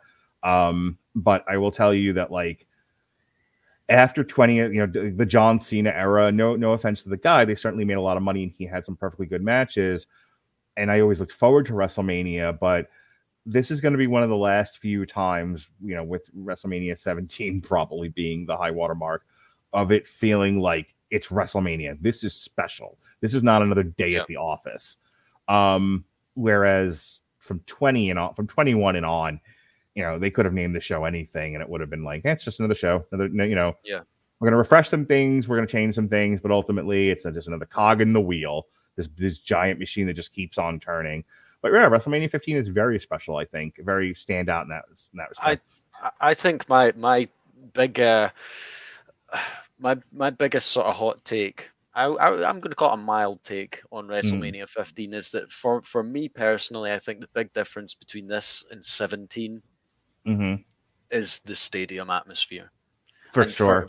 and and and that's really the only thing that splits hairs with it for me is that if if you put this show in a Mhm. stadium if you put it in front of 60 70,000 people i think this is you know uh, uh, on wikipedia they they actually reference 411 mania on it and i think that it scores a 5 out of 10 and i know Mhm. that this is a much maligned event but i think that this puts it up two two notches out of t- out of 10 on on anyone's score Yeah. chart you know if this is The- in front of that many people mm. because wrestling was so hot at the Right. time so hot Wres- WrestleMania 15 is important for it being the first WrestleMania where they took the lead back from WCW.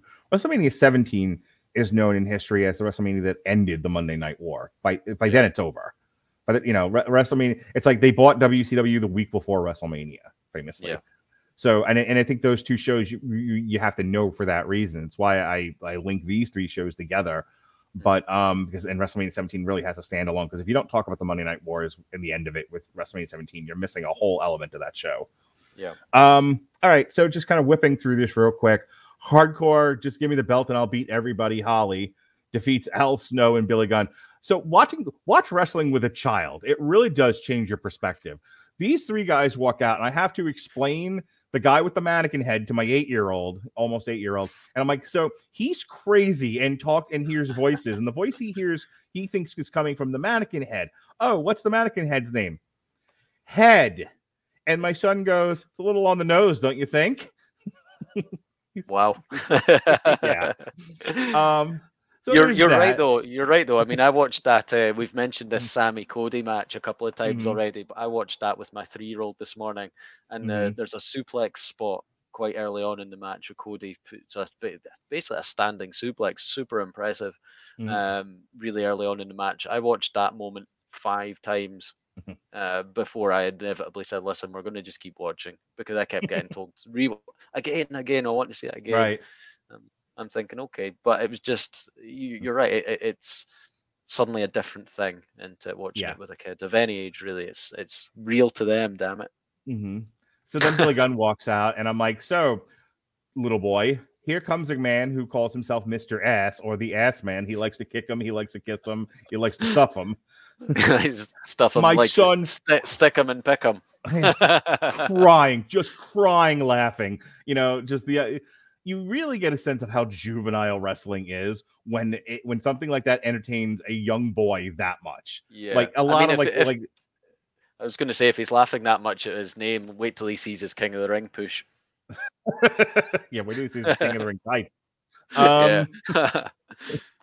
so uh, yeah. So Hardcore Holly beats Al Snow and um and Billy Gunn, and it's you know they again they had upped up the violence here. They were doing a lot of garbage matches during this era. It's fine for what it is. Owen and Jeff take on D'Lo Brown and Test. And my only standing memory of this match is my son asking me, "Why is his name Test?" That's the stupidest thing I've ever heard.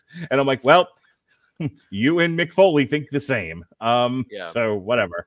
Anything on I this always one? like Test. I like Yeah. I, I like Test. I like D'Lo Brown. I don't know Mhm. why they were. I don't know why they were together. Yeah. Um, Test always had a good look. T- Test had a great look. I think in another era with different wrestlers, he's probably your champion. I just don't think. I don't Yeah. think he. I don't think he got the mechanics of wrestling very well, and no, that might have been no, the problem. I, no, I, I completely agree. I mean, you put Test in, you know, four or five years earlier, Mhm. and you've got you've got your blonde Diesel, really, yeah, don't you? for I think? sure. Um, but yeah, I mean, I, I like Test. I, I actually think I like Test entrance music. But um, yeah, I, I like D'Lo as well. I think D'Lo is very underrated at this point in time. Sure. I think he's one of the more solid hands on the card. And again, it's it falls into the the Taka uh, light heavyweight match from 14, and that this isn't bad. Mhm. It's just not really got any era relevance compared to the rest of the show itself, So poor, even compared to the hardcore and stuff. So poor Bart Gunn. This was already documented. Um, we talked about it on the Dark Side of the Ring uh, when Pat and I covered that. Poor Bart Gunn had the utter misfortune of knocking out Jim Ross's best friend Dr. Death Steve Williams. Poor Bart Gunn had the unfortunate consequence of succeeding in a company that did not want him to succeed. yeah. Um, I, I mean, I think that it speaks volumes for the brawl for all that you've got a you have legitimate bare knuckle guys, bare like legitimate UFC guys on Mhm. your on your paid roster, and they stay the hell away from this gimmick. You know, I, I, I think that that Yeah. says all that you really need to know about the brawl for all as a as Yep. a as a concept because these Mhm. guys know that it, it's a fight and anything can happen in a fight between any two people. You know, when you I, hear am not. the s- I'm story not saying about I beat Brock. You know, I'm not saying that it, one in a thousand times even I beat Brock Mm. Lesnar, but maybe maybe one in eight million. And if Sure. that just so happens to be the one time it's on TV, you know, yeah, um, it, yeah. it, it it's such a funny thing. Like if you hear the story of how like the the brawl for all came to be in its conception, what a petty place the WWE is to work. You know, like Yeah. I don't like this this this asshole in the locker room talks big. What if he were in a real fight? What if I, who have a certain degree of power and control, put him in a real fight? Let then let's see what happens. yeah, The idea is to sell tickets to a fake fight. Shut the fuck up, Vince Russo. Jesus Christ. You can't Yeah. handle men acting like men. Maybe go work someplace else. Yeah. Asshole.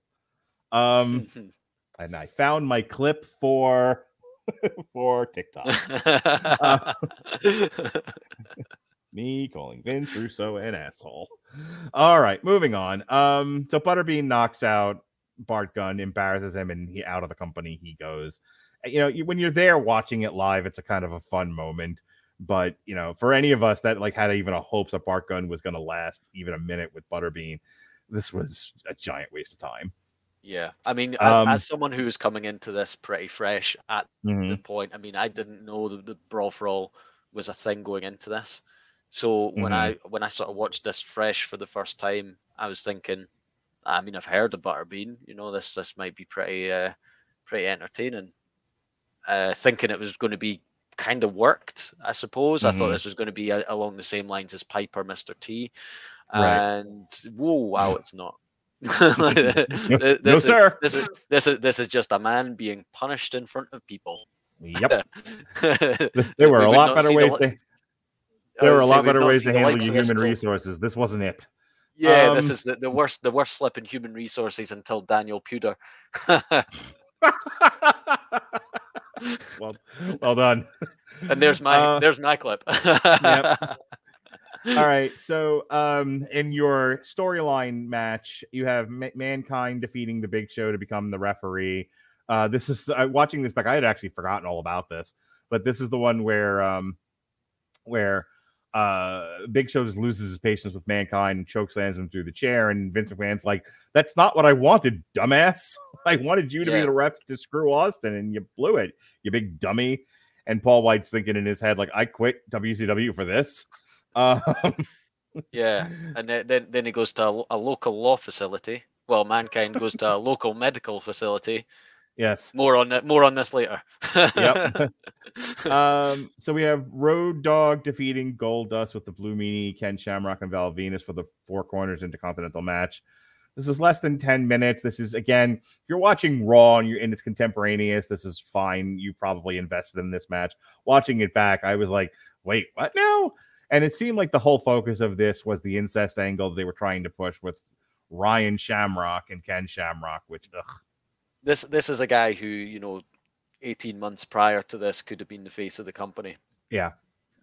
And here we have him in a, in a match that he had no he had no influence on this match. You take Ken Mhm. Shamrock out of this aside from that stupid incense uh, in, incense incest nonsense, and there's there's no point to him being there really. No. Um, I think the biggest thing about this and the the hardcore match before it is, I think the writing was on the wall for the Outlaws as singles wrestlers before Mhm. they tried it in earnest. I think they should have realized what they had at this point. I think this should have been the precursor to let's not split them up and give give them their, their their own things here because maybe not.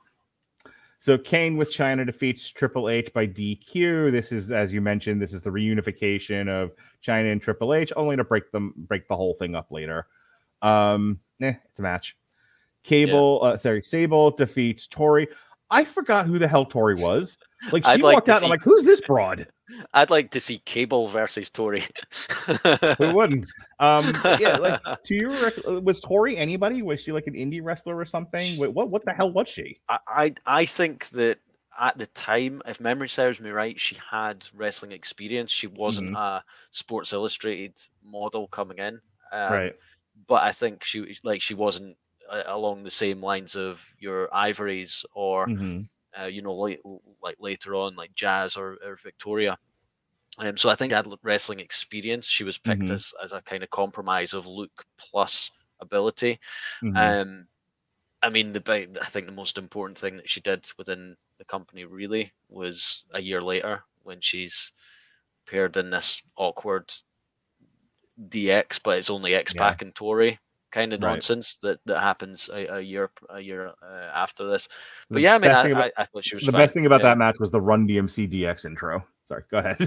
Yeah, no, I mean you you, you are completely correct there, completely correct. Um, and the fact that uh, yeah, she she she looked good in green, but she did. yeah, she th- this this was a, a, a Sable vehicle, really. Yep. I think this is this is the one thing I would take off the card and not bother with. But then I made my feelings on Sable kind of clear to this point. I'm sure there were people there that bought tickets to see Sable shake her ass. So it is what yeah, it is. def- definitely. The site there was always signs saying exactly that. You know, Yeah. it's uh, definitely not uh, not not for me to criticize. Um, next up, we get Shane McMahon with Test defeating X Pac for the European title. Eh, eh. It's it again like when you're I like watching it on. Go ahead. I, I, I like this match. I, I Mhm. think at, at this point, I think this is more one of the more fun matches on the card at this point as well. 1st Mhm. viewing of it, I didn't know that Shane McMahon wasn't a wrestler. I, I Mhm. mean, I I got the storyline and stuff, but yeah, it wasn't until afterwards when I realized more of what I know now, the sort of further appreciation that Shane was actually always pretty good. He was always pretty Yeah. good in the ring. Shane And I mean, I better than he had any right to be. fun- I think this is a good, fun, gimmicky kind Mhm. of match, and it, it was a vehicle to what happens afterwards, admittedly. But Shane proving to be quite a, you know, chicken shit heel, A- a- Mhm. and, you know the the um the running away through the whole thing, especially from someone who, when you look at him, X Pac's not a, a physically intimidating guy compared to other guys on Mhm. the roster. I thought it was all pretty good. I, I, No. I, I stand by that. I think it holds up. No, Shane always was uh, better than any right to be. The pro- problem I think with Shane is he he's not a wrestler. He was a McMahon. He's part of he, he's a character in a storyline, and he's Mm. trying awful hard, and I give him a lot of credit for that. But there's there's always a wrestler out there that could have been in that spot. And That's and, you true. know, yeah. And I mean, I that's think- that's my, my my big issue with him. But the other side of that is all anyone remembers about Shane is him diving off of high precipices. You know, Yeah, they, the they forget the- that he the- could actually king hold- the ring match. yeah, they, they, or SummerSlam where he yeeted off the fucking you know Titantron. Yeah. Yeah, I mean that's that's the thing is see see now actually looking back at it, I think the biggest question question mark around this match is how did Shane not squash him in seconds? now I think about it, like Shane, Shane should not have been uh, taking punishment from X Pac. Yeah, I think he was doing the guy a favor selling for him. So I love this next match. It's a terrible match, but I love the ending of it because it's so like you want to see a match, you want to see an ending to a match absolutely like elate and kill a crowd at the same time. I was there live for that, where you know, so the Undertaker and Bossman have their have their match inside of a Hell in the Cell that they don't actually use. It, like the Hell in the Cell was utterly irrelevant here, but they had it. They wanted to use it, so they did. So they did it, and then like, well, what are we gonna do with this? well, who's gonna fall off this? And the Undertaker's like, I'm not doing that shit again. And you know, Big Boss Man's like, I'm not going up there. Fuck you. And so like, okay, well, what do we hang you from it? Eh, because what? Because here's what this- wrestling needed was a good old fashioned Texas hanging. what what's most remarkable about this is that it's still not the worst thing that happened to Boss Man in a cell. I, th- I think really the, the most remarkable thing about this is that being hung by the brood very obviously on a harness is not the worst mm-hmm. thing to happen to him inside the hell of a cell. yeah, it's I. I don't know how like they have to talk about these things. That they, they that whole sketch there had to be planned out, and they had to make sure he was going to be safe. Which means this had to go through several meetings and conversations and safety protocols. And at no point did anyone say we're going to have a basketball arena full of people and a worldwide audience on television at home. Do we really want to hang a guy with a Yeah. noose in I mean, America? yeah. This this, this this is this is probably and I'd- again probably a fact check, but this is not long after the likes of you know Mississippi burnings being released and things like that. like this is just so so bad in in so many ways. And again, like I don't even think it's his worst angle of the year either. I- I, I don't think it's the worst thing that happens to Boss Man in 1999. You So know, like No, I told my son about it. He he left. Uh, he left. I think after one of the matches, he was like, "Yeah, I'm kind of done with this for now. Call me back when they hang a guy." And I'm like, "You got it, buddy." So they hang the boss man, and he's watching, and he was like, and he kind of makes the crusty face, like, "Wait, what?" And and then he's like, "So what happened after the boss man? Did he die?" And I'm like, "No, miraculously hanging him didn't kill him." Um, yeah, but he on, will go. on, on, on Raw the next night. Fine. yeah, but so here's fine. what I tell my son, poor poor kid. I'm like, so the boss man will go on to do a lot of dastardly things. He will jump on top. He will uh he will he will steal a casket with Big Show's father dead father in it and drive it away, Benny Hill style. Um, and then uh, and I was like, oh, and then there's the time he chopped up Al Snow's dog and served it to him as dinner and called it pepper steak. And my son, thinking I'm being serious that a that a dog had to die for this gimmick, thinks you know, absolutely starts to cry and goes, I can't believe he killed a dog. That's too much. I'm like, whoa, easy, buddy, easy. It was a fiction. It was a fiction. Yeah, Oof. yeah. I Um, mean, wow, just yeah. wow. There, there should be a dark side of the ring about that kennel, Ken, Ken, kennel from hell match. There should just be one about that. Just show the match in its entirety, and then have one person just talk about it. That's, uh, that, I'd I'd watch that. The kennel from hell is my favorite WrestleCrap moment by far. It is Yeah. so bad. I, I think it's actually it's it's that or the, the the casket for me. I genuinely believe that it's one of the two. Both moments, including the big boss man, which is just just insane. Now we're talking about this. This the the, the hanging in the Hell in a Cell actually is uh, pretty good. Now I think about it, one of the better things to happen to the guy in 1999. That's a hell of a. car- I mean, like he doesn't die too long, like for real. He doesn't die too long Yeah. after his run in the WWF, just- and it's like 2001 or two, I believe. Yeah. No, Like what a way to go out in your career. It's like, so I'm gonna I'm gonna come back to the WWF and have this really great run as like this heel enforcer character, and I'm gonna get hung, I'm gonna kill a dog, and I'm gonna rob a corpse. Yeah, it's like that's that's that's it. The guy was absolutely badass in the, like the 6 Mhm. months running up to this. Um, and you know we've mentioned earlier, like the, the the the Ministry of Darkness Undertaker, like Mhm. still my or my only um iteration of the Undertaker that I've ever truly really really liked was the Ministry of Darkness, and yeah, just and the thing is like Edge as well. Like Edge, his 1st Mhm. WrestleMania appearance. He's probably my favorite wrestler of all time, Mhm. and this is his first. His first thing is him, Christian, and Gangrel badly struggling to kick a hole through a newly a, a- newly reinforced Hell in a Cell because we can't can't risk someone falling through it again. So actually, it's now extremely difficult to get Mm. to get a hole made in this structure. It's not even gimmicked for them. I don't think I remember hearing that. Yeah. Um, and they're just literally having to kick through enforced steel on a live pay per view broadcast. Right. With, a, with, a, with an running out of audience of for the segment. families. There's an audience of families in the audience going, I, I just wanted to see a fun wrestling match. yeah. Why They are we hanging people? They, they, they should have the, the, brood should have brought out a casket. They should have raised the cell, put them in the casket, wheeled them off. Right. Yeah. Great. You know what? Put the yeah. casket on fire if you need to go. You you need to go bigger. You know what I mean? Gimmick the bottom of the casket, put them under the mm. ring, boom, set the thing on fire. There you go. Mm-hmm. Or- Dastardly. Or here's the thing: they all they come up through the mat and they pull the boss man down to hell. Done. Bob's your, fa- you know, Bob's your father. We're, we're out of here. Yeah, yeah. This was utterly un- poor taste and did- unnecessary. And I laugh did- about it now, but I remember back then going, Yeah. why? I remember thinking to myself, like, why do I? Why am I here? Why do I? Do That would have worked, especially. I think that the brood, the brood were doing the fire gimmick for their Mhm. entrance at this stage. I Right. believe. I think they've not been doing it long, but I mean, Mhm. that's one way to put it over. Drag the boss Yeah. man back down to hell in in it. It's probably only going to work on a stadium ramp, really, into it, but um, not when you've just got the concrete floor under the the the Mhm. tarpaulin or whatever they've laid out for the entrances. But yeah, million different things they could have done that would have been just as Yes, a you know, million different things that aren't a hanging. Yeah. Um, all right, and finally, and finally, we have Steve Austin versus The Rock in the you know kicking out of a million. The first time, really, we see the kicking out of a million finishers match. Which the first time you Yeah. see it, it's awesome. When you see it for twenty years in every match after, in a Young Bucks match, not so much.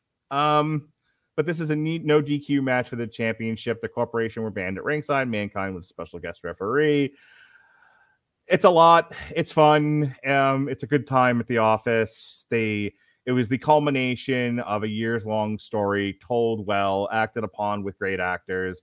What more can you say about it? Austin, Austin and The Rock are never going to be, you know, like Chris Benoit and Kurt Angle, but they they put on a fine show. And again, not everybody in the audience is a wrestling snob. So I'll give you the final word on WrestleMania 15, and then we are going to like hit overdrive, get into WrestleMania 2000. Yeah. so yeah, I mean, Re- WrestleMania 15 definitely the, the main event is definitely a, a smoke and mirrors, sizzling steak sort of situation where they, they they knew the limitations of the performers. They knew it was being carried on charisma over in ring ability necessarily.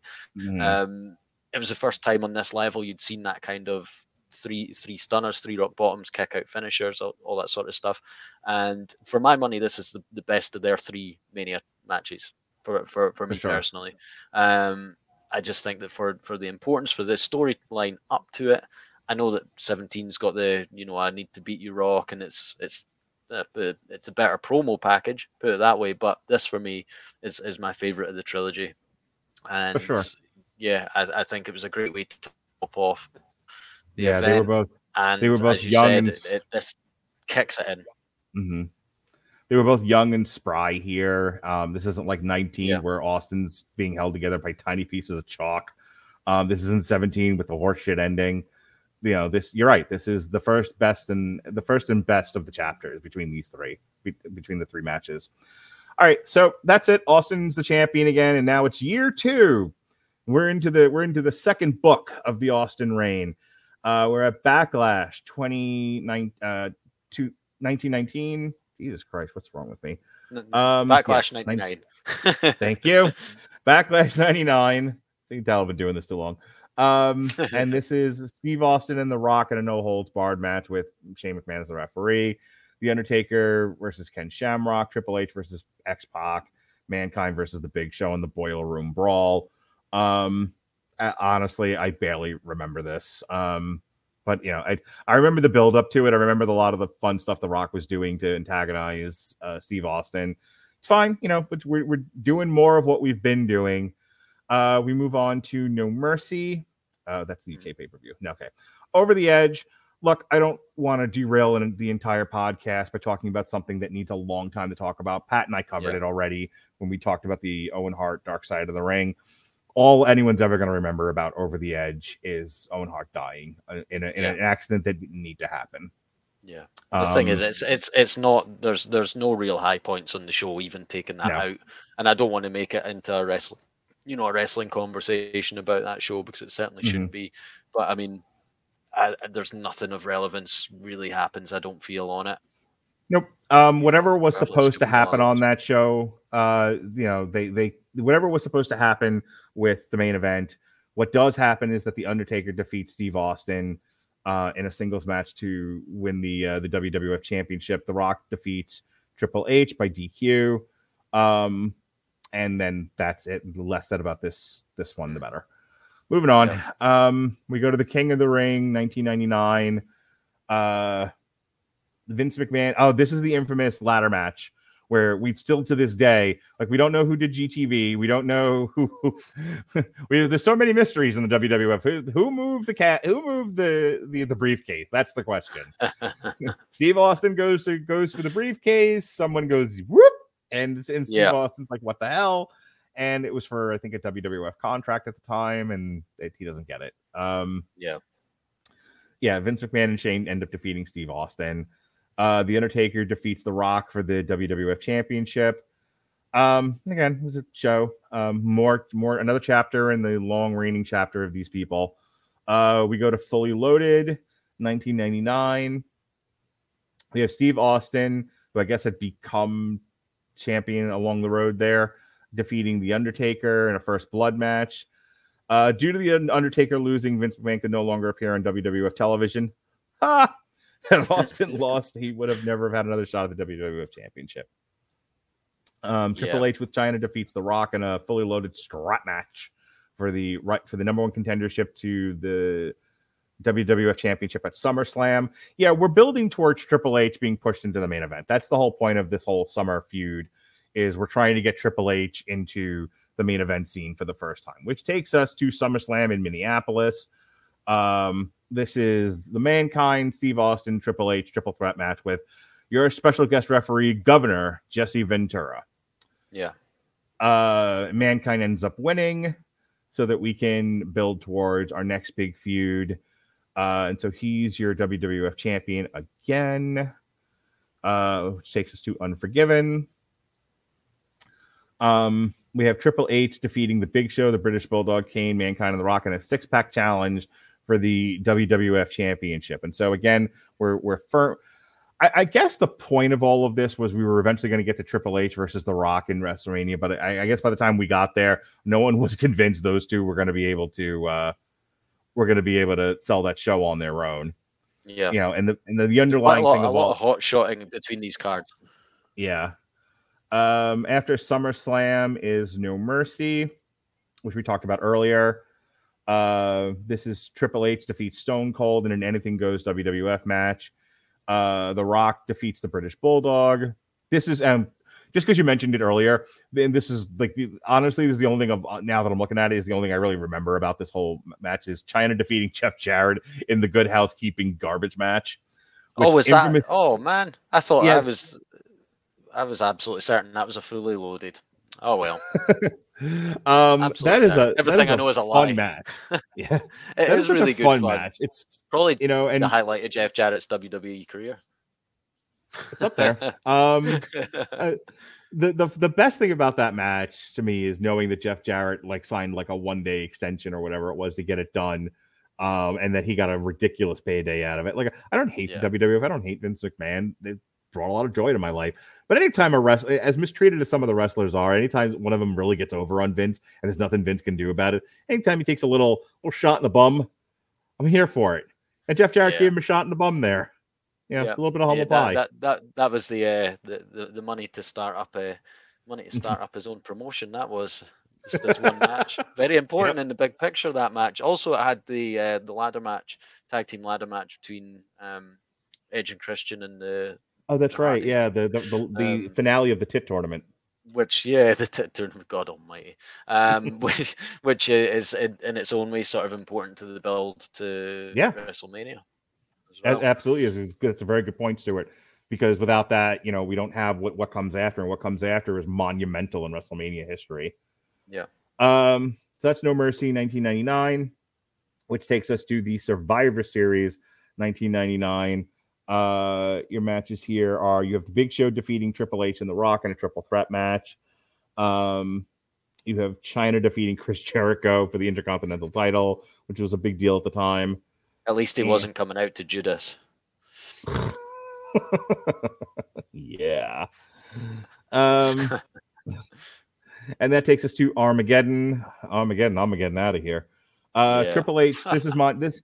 This is a monumental show. Uh, you have Triple H defeating Mr. McMahon, and this is the this is the onset of the McMahon Helmsley era. Because at this point, I don't think Triple H was really working on TV as a main event heel. He, you know, he's this is where he was. This is he had been the game, and he had like that weird techno music, and no one really bought it. It's here where Triple H really has his own character. Him and Stephanie as the McMahon Helmsley era. You know, people hate it, but you were supposed to hate it, so it works. You know, it Yeah. did exactly what it was supposed to do. Um, but it's another it's it's another cog in place for the big McMahon family feud that's going to dominate WrestleMania 2000. Um, Big Boss Man defeat uh, Big Show defeats the Big Boss Man. We talked about what led up to that, the unfortunate casket incident. Um, and the Rock and Sock connection of Mankind and uh, the Rock defeat the New Age Outlaws for the tag team um, by disqualification. That takes us to the Royal Rumble 2000, which the match is sort of incidental. Um, what really, what's really important here is the street fight between Triple H and Cactus Jack. This Inc- was in- incidental. Tell that to Taka Michinoku's face. Fair enough. it's the, the- my my favorite bump in wrestling Mm. history. Uh, this Taka is the Michinoku's debut of third. With Taz Yes. and Kurt Angle have like a really a short, but for what they did, pretty cool match. Um, you have the Hardy Boys defeating the Dudley Boys uh, in a tables match, which again is important for what's going to happen next. Um, you have Chris Jericho and defeating Chyna and Hardcore Holly for the Intercontinental title. Um, and then again, you have Triple H and Cactus Jack uh, in a street fight, which was awesome, by the way. This was at Madison Square Garden. I was not at this one. Um, was this Madison Square Garden? It Definitely. was. Uh, and then The Rock. the first, the first wrestling pay per view I watched live on TV, Mm. incidentally, because Channel Four in the UK carried it, and it was Okay. the first time I was able to actually sit up and watch watch it live. Um, so yeah, another another show that I, I love for nostalgia slash sentimentality reasons. So yeah, and then The Rock defeats uh, the Big Show. Um, so, so The Rock wins the Royal Rumble. So that's that. Uh, then we go to No Way Out, which is tremendous. Uh, and it's tremendous because again, this another thing that solidifies Triple H's character, really gives him some some dimension, some personality. This is where we start to see the mallet happening. This is where they do the Hell in the Cell, and the Hell in the Cell becomes like ingrained as part of his character. Uh, him and Cactus Jack have a phenomenal Hell in the Cell match, one of the better ones. yeah, Um, and then the Big Show defeats The Rock to determine the number one contender for the WWF Championship. So again, we have four guys all sort of orbiting the WWE title around this time. And that brings us to finally, finally, finally, Chris Bailey, Chris Bailey, Chris Bailey, WrestleMania 2000 or WrestleMania 16, which is okay. Um, a lot of things are happening around this time. Uh, again, we're having more jumps over to the WWF than we are to WCW, which is a dying company by this point. It's it's on its la- it's this is after this is sort of you know uh, speeding towards its demise. WW, WCW is, and so a lot of people are jumping ship, and so we get the influx of the radicals, Chris Benoit, Eddie Guerrero, who are going to be big time players going forward. Perry Saturn, not so much, and Dean Malenko is going to be an agent but they're there for they're here for this pay per view. Um, you know, Chris Jericho, who had jumped over by this point, is a big deal uh, and is a big time player, and you know, in the, in the WWF mid card scene. Um, you know, you get the inaugural tables ladder, you get the inaugural uh, three man ladder match, which eventually becomes tables, ladders, and chairs by SummerSlam. So while the matches themselves are not great, a lot in, in a lot of cases, the the event itself is a very important one in the history of the WWE. Not to mention, this is also one where they, I think they had like no celebrities, and Vince McMahon is quoted as saying, "Yeah, after everything that's happened to this company since the end of the Hogan era, after everything that happened with the new generation and the steroid trial, to finally be the top company in the world again by a long stretch. The, the celebrities of this one are the wrestling are the wrestling stars themselves. Yeah, which I think nice it was sentiment. I think it was only Ice T um, that that that was a sort of celebrity endorsement at this, if I remember mm-hmm. correctly. He um, they'd done was it Ruth, the Ruthless Aggression CD? No, no, no, it wouldn't have been mm-hmm. by that point. It was another one, but they'd done the crossover, yeah, um, kind of remix album mm-hmm. where they had you know Ice T doing the Pimpin' Ain't Easy, and they had like the Run DMC DX mm-hmm. theme that you mentioned earlier on. That was one of the better versions of it. Yeah. um, but yeah, like that that was that was the the bigger thing on that, and that probably cross cross promotion to sell sell an album uh, uh at the most part. But it's also like a very Vince Russo e pay per view, where Vince Russo's philosophy allegedly was everyone should have an angle. Every, if you're if you're on the roster, you should have an angle. Uh, yeah. which I think goes in conflict with with what how Bruce Pritchard and Vince McMahon felt, but that's what that was what was the leading philosophy of the time. And if you look yeah. at this WrestleMania, every match does have an angle whether it needed to be there or not. It's, it's it's very crowded. I mean, I think that if you yeah. look at like the hardcore battle royal, especially, mm-hmm. it, it's probably the first real example going back to whichever early WrestleMania had that uh, kind of weird battle royale thing in it. Mm-hmm. Um, but it's it's one of the sort of big examples of what would follow in terms of everyone gets a everyone gets the mania paper uh, uh, you know the yeah. mania payday rather um that we'd see with you know the the andre battle royale and mm-hmm. uh, later years and, and, you know multi multi man ladder matches like Money in the Bank just for having more guys on the card, and as a result, it's very bloated. It's quite the opposite. You mentioned that WrestleMania 14 was very lean. This is quite the mm-hmm. opposite. Mm-hmm. You know, there's not yeah. uh, there's not a traditional singles match on this card, um, right. and as a result, it does feel very overbooked, and it does feel very yeah. Um, I I don't love this training. WrestleMania. It's yeah. a, it's an important WrestleMania for everyone that's on it and what it means to the company and everything that happens after. But watching it was a fucking chore. Um, so uh, we start off with the Boss Man and Bull Buchanan versus the Godfather and D'Lo Brown with Ice T and the O Train, which was fun. Um, you have the hard the hardcore battle royal, which was just such a silly thing, but it was awesome to watch at the time. Yeah, they cocked up the ending quite obviously as well. Yeah, um, they, they mistimed the ending, but it was it was the payoff that we needed, and it was good fun sure. throughout it. So I think that you know it's really being a bit nitpicky, really. Yeah. But knowing Hardcore Holly um, and his, his philosophy on things, um, he probably he probably kicked a dog on his way home that night just to make himself feel better. Sure. You have T and starting matches that didn't need to be here. TNA of Test and Albert with Trish Stratus yeah. defeating Head Cheese, Al Snow and Steve yeah. Blackman. I like them as a pairing. I mean, probably not for the sure. WrestleMania card. Um, yes. I mean, the whole thing like Chester McCheesington and stuff, like good fun. Definitely a bit for the mm-hmm. kids. Um, but uh, it didn't need to be. It didn't need to be here. Sunday Night Heat, sure. Sure. Not main card not main card. Too much nonsense. Oh, that is a hundred. Look, I loved head cheese as a, as a as a fun idea, and it, it absolutely should should be on Raw. It did not need to be on any pay per view ever. Um, yeah. Then you have the Triangle Ladder match, which would eventually become TLC between Edge and Christian, Dudley Boys, and the Hardy Boys, where Jeff Hardy began a long line of events where he nearly kills himself. Uh, this was, you know, Edge. I think this is the one where Edge does the spear off the ladder. No, uh, 17.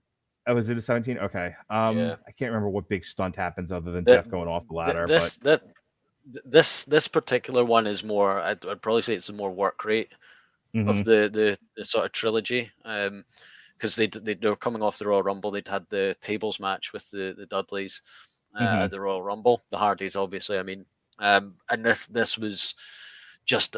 I think it was more trying it on the big stage there was mm-hmm. no big, big moments. I wouldn't say so much in this match. Um, mm-hmm. A lot of mm-hmm. carnage, very, uh, very exciting, fast paced, quite short comparatively as well, if I remember right, without looking at the actual timings of the match.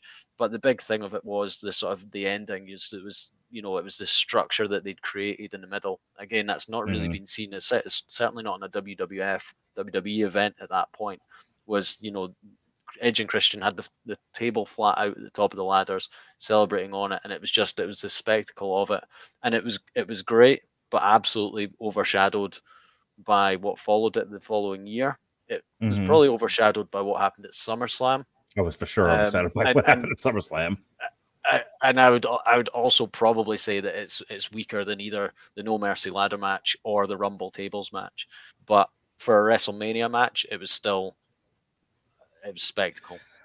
Do you watch the? Did, did you watch Ruthless Aggression on uh, Peacock this second season at the very least? Yeah, yeah, I've I've seen the second series of it. Yeah, So I love the episode of the with the first women's revolution, and thinking back to like the old the kind of kvetching that goes on in that episode about how the women were just treated as like valets and sex objects, and they really weren't given a chance to work. And I was like, huh, you know, I I just I don't remember being that bad. And then I watched this, the cat versus the horny she devil, Terri Runnels. Yeah. it gagged me with Yeah. a spoon. Oi, yeah. I mean, the, was the thing with I was embarrassed for women since Yeah. the dawn of time on that one. Cat had a fun backstage segment. I think the Mhm. one thing rewatching this for this show, Mhm. um, I, I really think my my takeaway of it is that I think that Jerry King Lawler is is better not on commentary anymore. Like I really do. I think he's definitely a product of the Attitude Era. I think he outstayed his welcome by a a long, long shot. I Yeah. think that uh, you know it's fine for what it is then, but it's it's like if you compare it to like a Carry On movie or something like that. Like it was it was okay then because that's how the world was. It doesn't have a Mhm. place in modern society anymore. Yeah, Jerry- that, that's what I think of Jerry Jerry Lawler's commentary through this show, especially. You know, Jim Cornette. Uh, I want to go off on a tangent here, but Jim Cornette like bags on Excalibur from um, AEW, and we all hate Michael Cole. And, and, like yeah, over the years, there have been some truly awful commentating, and there's been some really good ones. But like I listen to Jerry Lawler, and I and I go back even to like the early '90s when he was there. By this point, he really is just utterly useless. Like he adds nothing to the commentary. Like Jim Jim Ross is solid and, and always is, has been solid. And you always get the feeling that Jim Ross was genuinely reacting to what was happening in front of him. Jerry the King Lawler looks like he had his box of phrases that he yelled, and that was about it. Yeah. Jer- Puppies. Jerry Lawler sucks by 2000. Yes, definitely. Can't, can't, can't, Um, yeah, can't disagree at all. Um cat and terry this is less than, this is three minutes of my life i'd rather have back uh, i think cat yeah in the in, in the fun little backstage thing she does where she's naked and they're doing you know the austin powers thing of you know delicately covering up her naughty parts that's Quite, fine quite i enjoyed funny. that Yeah, quite funny. Did- only, only did- one-on-one match on the card as well. Only one-on-one Did, match. didn't need her in her stripper outfit wrestling terri runnels who clearly is not a wrestler Yeah. um Well, you say didn't need it. i mean It was, yeah. I mean, I'll Nice watch it have. again, and I won't be, I won't be proud of it, but I'll watch it again. sure late at night wife's gone to sleep doesn't want to be woken up i can absolutely see watching that again absolutely yeah. um Chyna and Too Cool versus the Radicalz. They, they were hip at the they were hip at the time. They were a thing that's happening. It was all fine. They all needed to be there at that time. Like you look back on it, like why does this need to be here? Because at the This- time, those were the more popular wrestlers on the roster. this eventually led to a T-shirt that said "Vagina" on it. This Awesome. match. So I mean, there's it's got that going for it. If you if you wanted a T-shirt that said "I'd rather be in for Chyna," Sure. brilliant Um, marketing. yeah, absolutely. The next one, the next one's really good. It's one of the better matches on the card. Uh, Benoit, Jericho, and Angle, uh, who are awesome together, and you know, I think they, at least some or all of them would be part of the SmackDown Seven in years to come. Just, Yeah. just a great, great, good old fashioned, solid wrestling match. And it's and this was awesome as an angle because Kurt Kurt Angle loses both of his titles and doesn't get pinned or submitted nary once. Yeah. So awesome storytelling here. It was. It was great, and I mean, I think his only loss to that point had come at the Royal Rumble from Taz. So I think it was his, his um, aside from that, it was his only loss, and obviously there was he declared shenanigans on his Taz loss too. So it kept his kind of streak Mhm. intact in a capacity. We knew he'd been beaten. You know, he'd lost at the Rumble, he'd lost his belts at this match, but he could he could defend his own unbeaten record. You know, I was choked yeah. out by an illegal hold. I was never pinned to lose my belts. So he gave him that continual arrogance, which led, you know, more and more to the you suck stuff, which led in turn yeah. to his main event push by the end of this year as well. Um, so yeah, solid stuff. Great fun match. Probably the be- the best work rate match on the card, I'd say. Well, Stewart, I'll tell you. Uh, the next thing that we're going to talk about, the best thing about it is the Run DMC remix of the D-Generation theme song. I still have it blaring in my head. It's the only memorable thing about this. and if you want to, I'll tell you, Run DMC are you know they are not only the kings of rock, but one of the great hip hop uh, groups in, in the entire length and breadth of the history of rap music. And if you would like to experience Run DMC as I did as a child with Raising Hell and King of Rock and Tougher Than Leather and all these great albums that they put out, do you know where, Stewart, you could experience the length and breadth of Run DMC's catalog for free? Where's that? we're doing a plug. Stay with oh, me, brother. oh yeah, yeah, cool. Where, where? At Amazon Music Unlimited, don't you understand? We are giving away a free 30-day trial of the Amazon Music Unlimited service. If you click the link link in this podcast, get Amazon the description of this podcast, Jesus. Uh, get amazonmusic.com slash W2M network. Again, it's get amazonmusic.com slash W2M network for your free 30 day trial of the Amazon Music Unlimited service. Over 70 million songs, including the entire Run DMC catalog. Uh, you might even find their cover of D-Generation X, which is fantabulastic. Um, click the link, agree to the service. You have it for 30 days. It's fantastic. If you don't like it, and what, I don't know why you wouldn't, but if you don't, you can cancel it any time. No fuss, no muss no contracts. If you keep it, it's comparable to the price of Spotify or Apple Music. It's just a great service. We use it all the time on the Metal Hammer of Doom and all the podcasts in between. So check out the link, get amazonmusic.com slash W2M network. It helps us out. It helps you out. Who doesn't like free music? Do you like free music, Stewart? Absolutely. Absolutely. Who doesn't? Legal free music. That's right. Legal free music with free music without malware. Um, which brings us to Kane and Rikishi versus DX. And this was again an excuse to play fun music and have Rikishi shove his ass into Pete Rose's face, into Tori's face, and to have everyone and to have Rikishi dance at the end, which this was an era where you came to watch Steve Austin and you came to watch Rikishi dance for some odd reason. That's that's what was happening yeah. in the world at the time.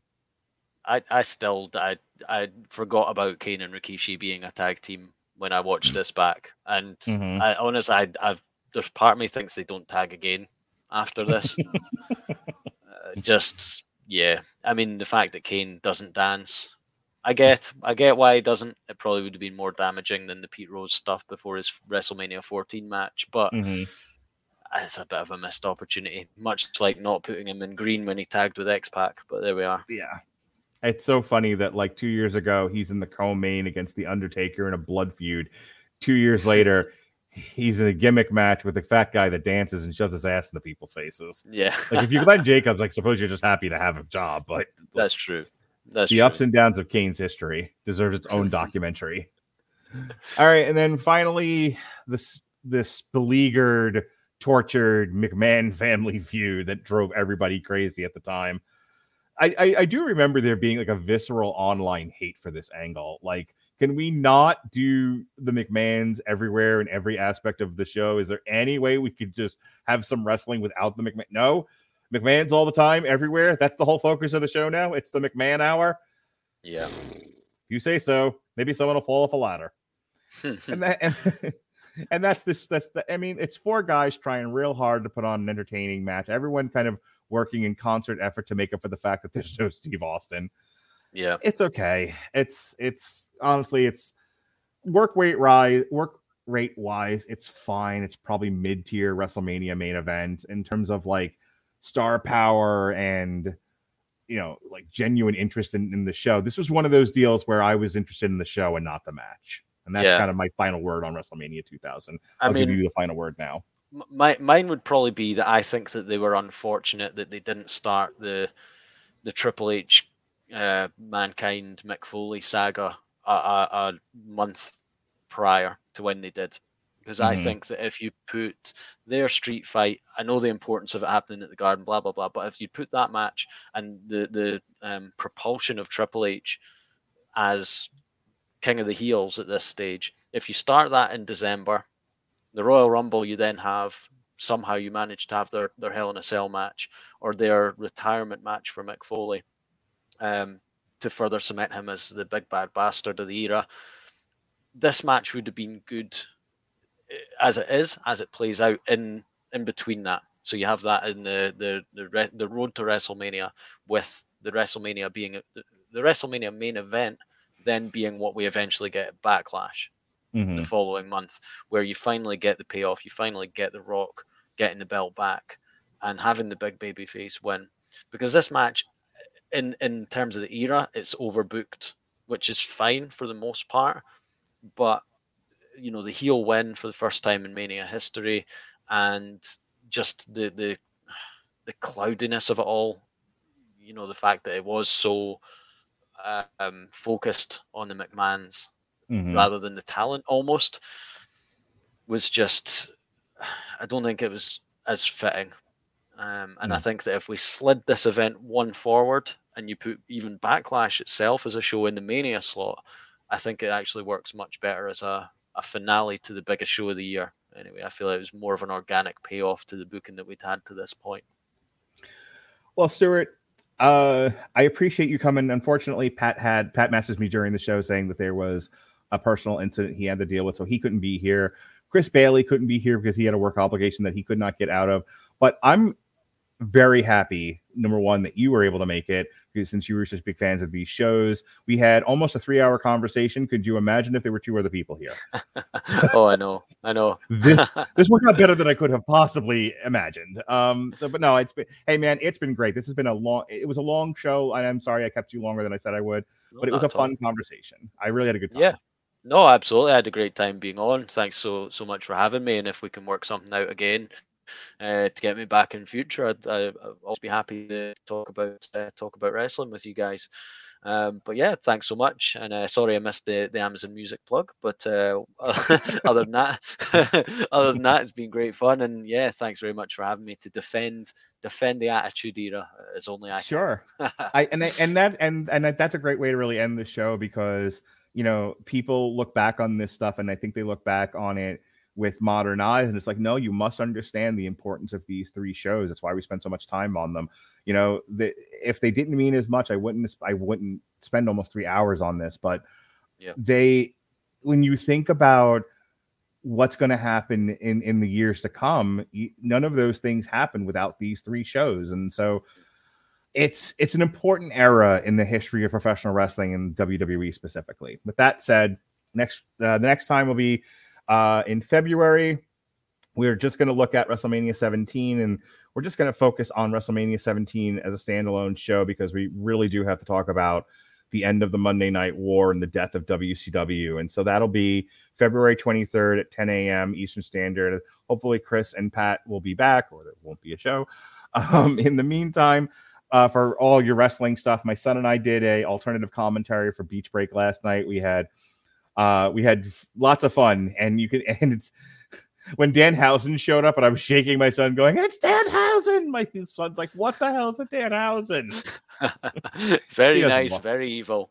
Yes, he, he, does he, he not watch Chikara? No, he does not. Nor nor did he watch Ring of Honor. Um, so we had a lot of fun with that. My son's always fun to watch wrestling with. He always says some brilliant thing that, he says for an elementary school child. Um, but this Saturday, for all you serious wrestling fans who take wrestling seriously, there will not be a elementary school age child doing commentary, but rather myself, Chris Bailey, and Christiane doing a uh, alternative commentary for the entire Royal Rumble event. So check that out when the show goes live at I think it's eight o'clock. Then so do we, and we'll be there with you for the entire four plus hour event. Um, we've also got reviews of Battle of the Belts uh, we'll have an alternative commentary for the Elimination Chamber coming up in Saudi Arabia.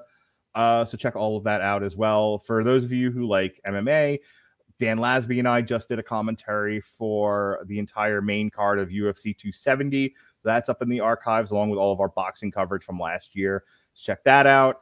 Tonight, Ronnie Adams is back. We're going to talk the Wheel of Time on Monday. He and I did a triple feature for Power of the Dog, The French Dispatch, and Cop Shop. Robert Winfree and I talked Munich, The Edge of War. Plus, we did our year end review uh, in terms of movie box office, finance, all that stuff. Um, last night, after I was done with my son, my uh, Jesse Starcher, Robert Cooper, and I reviewed the Night Flight Orchestra.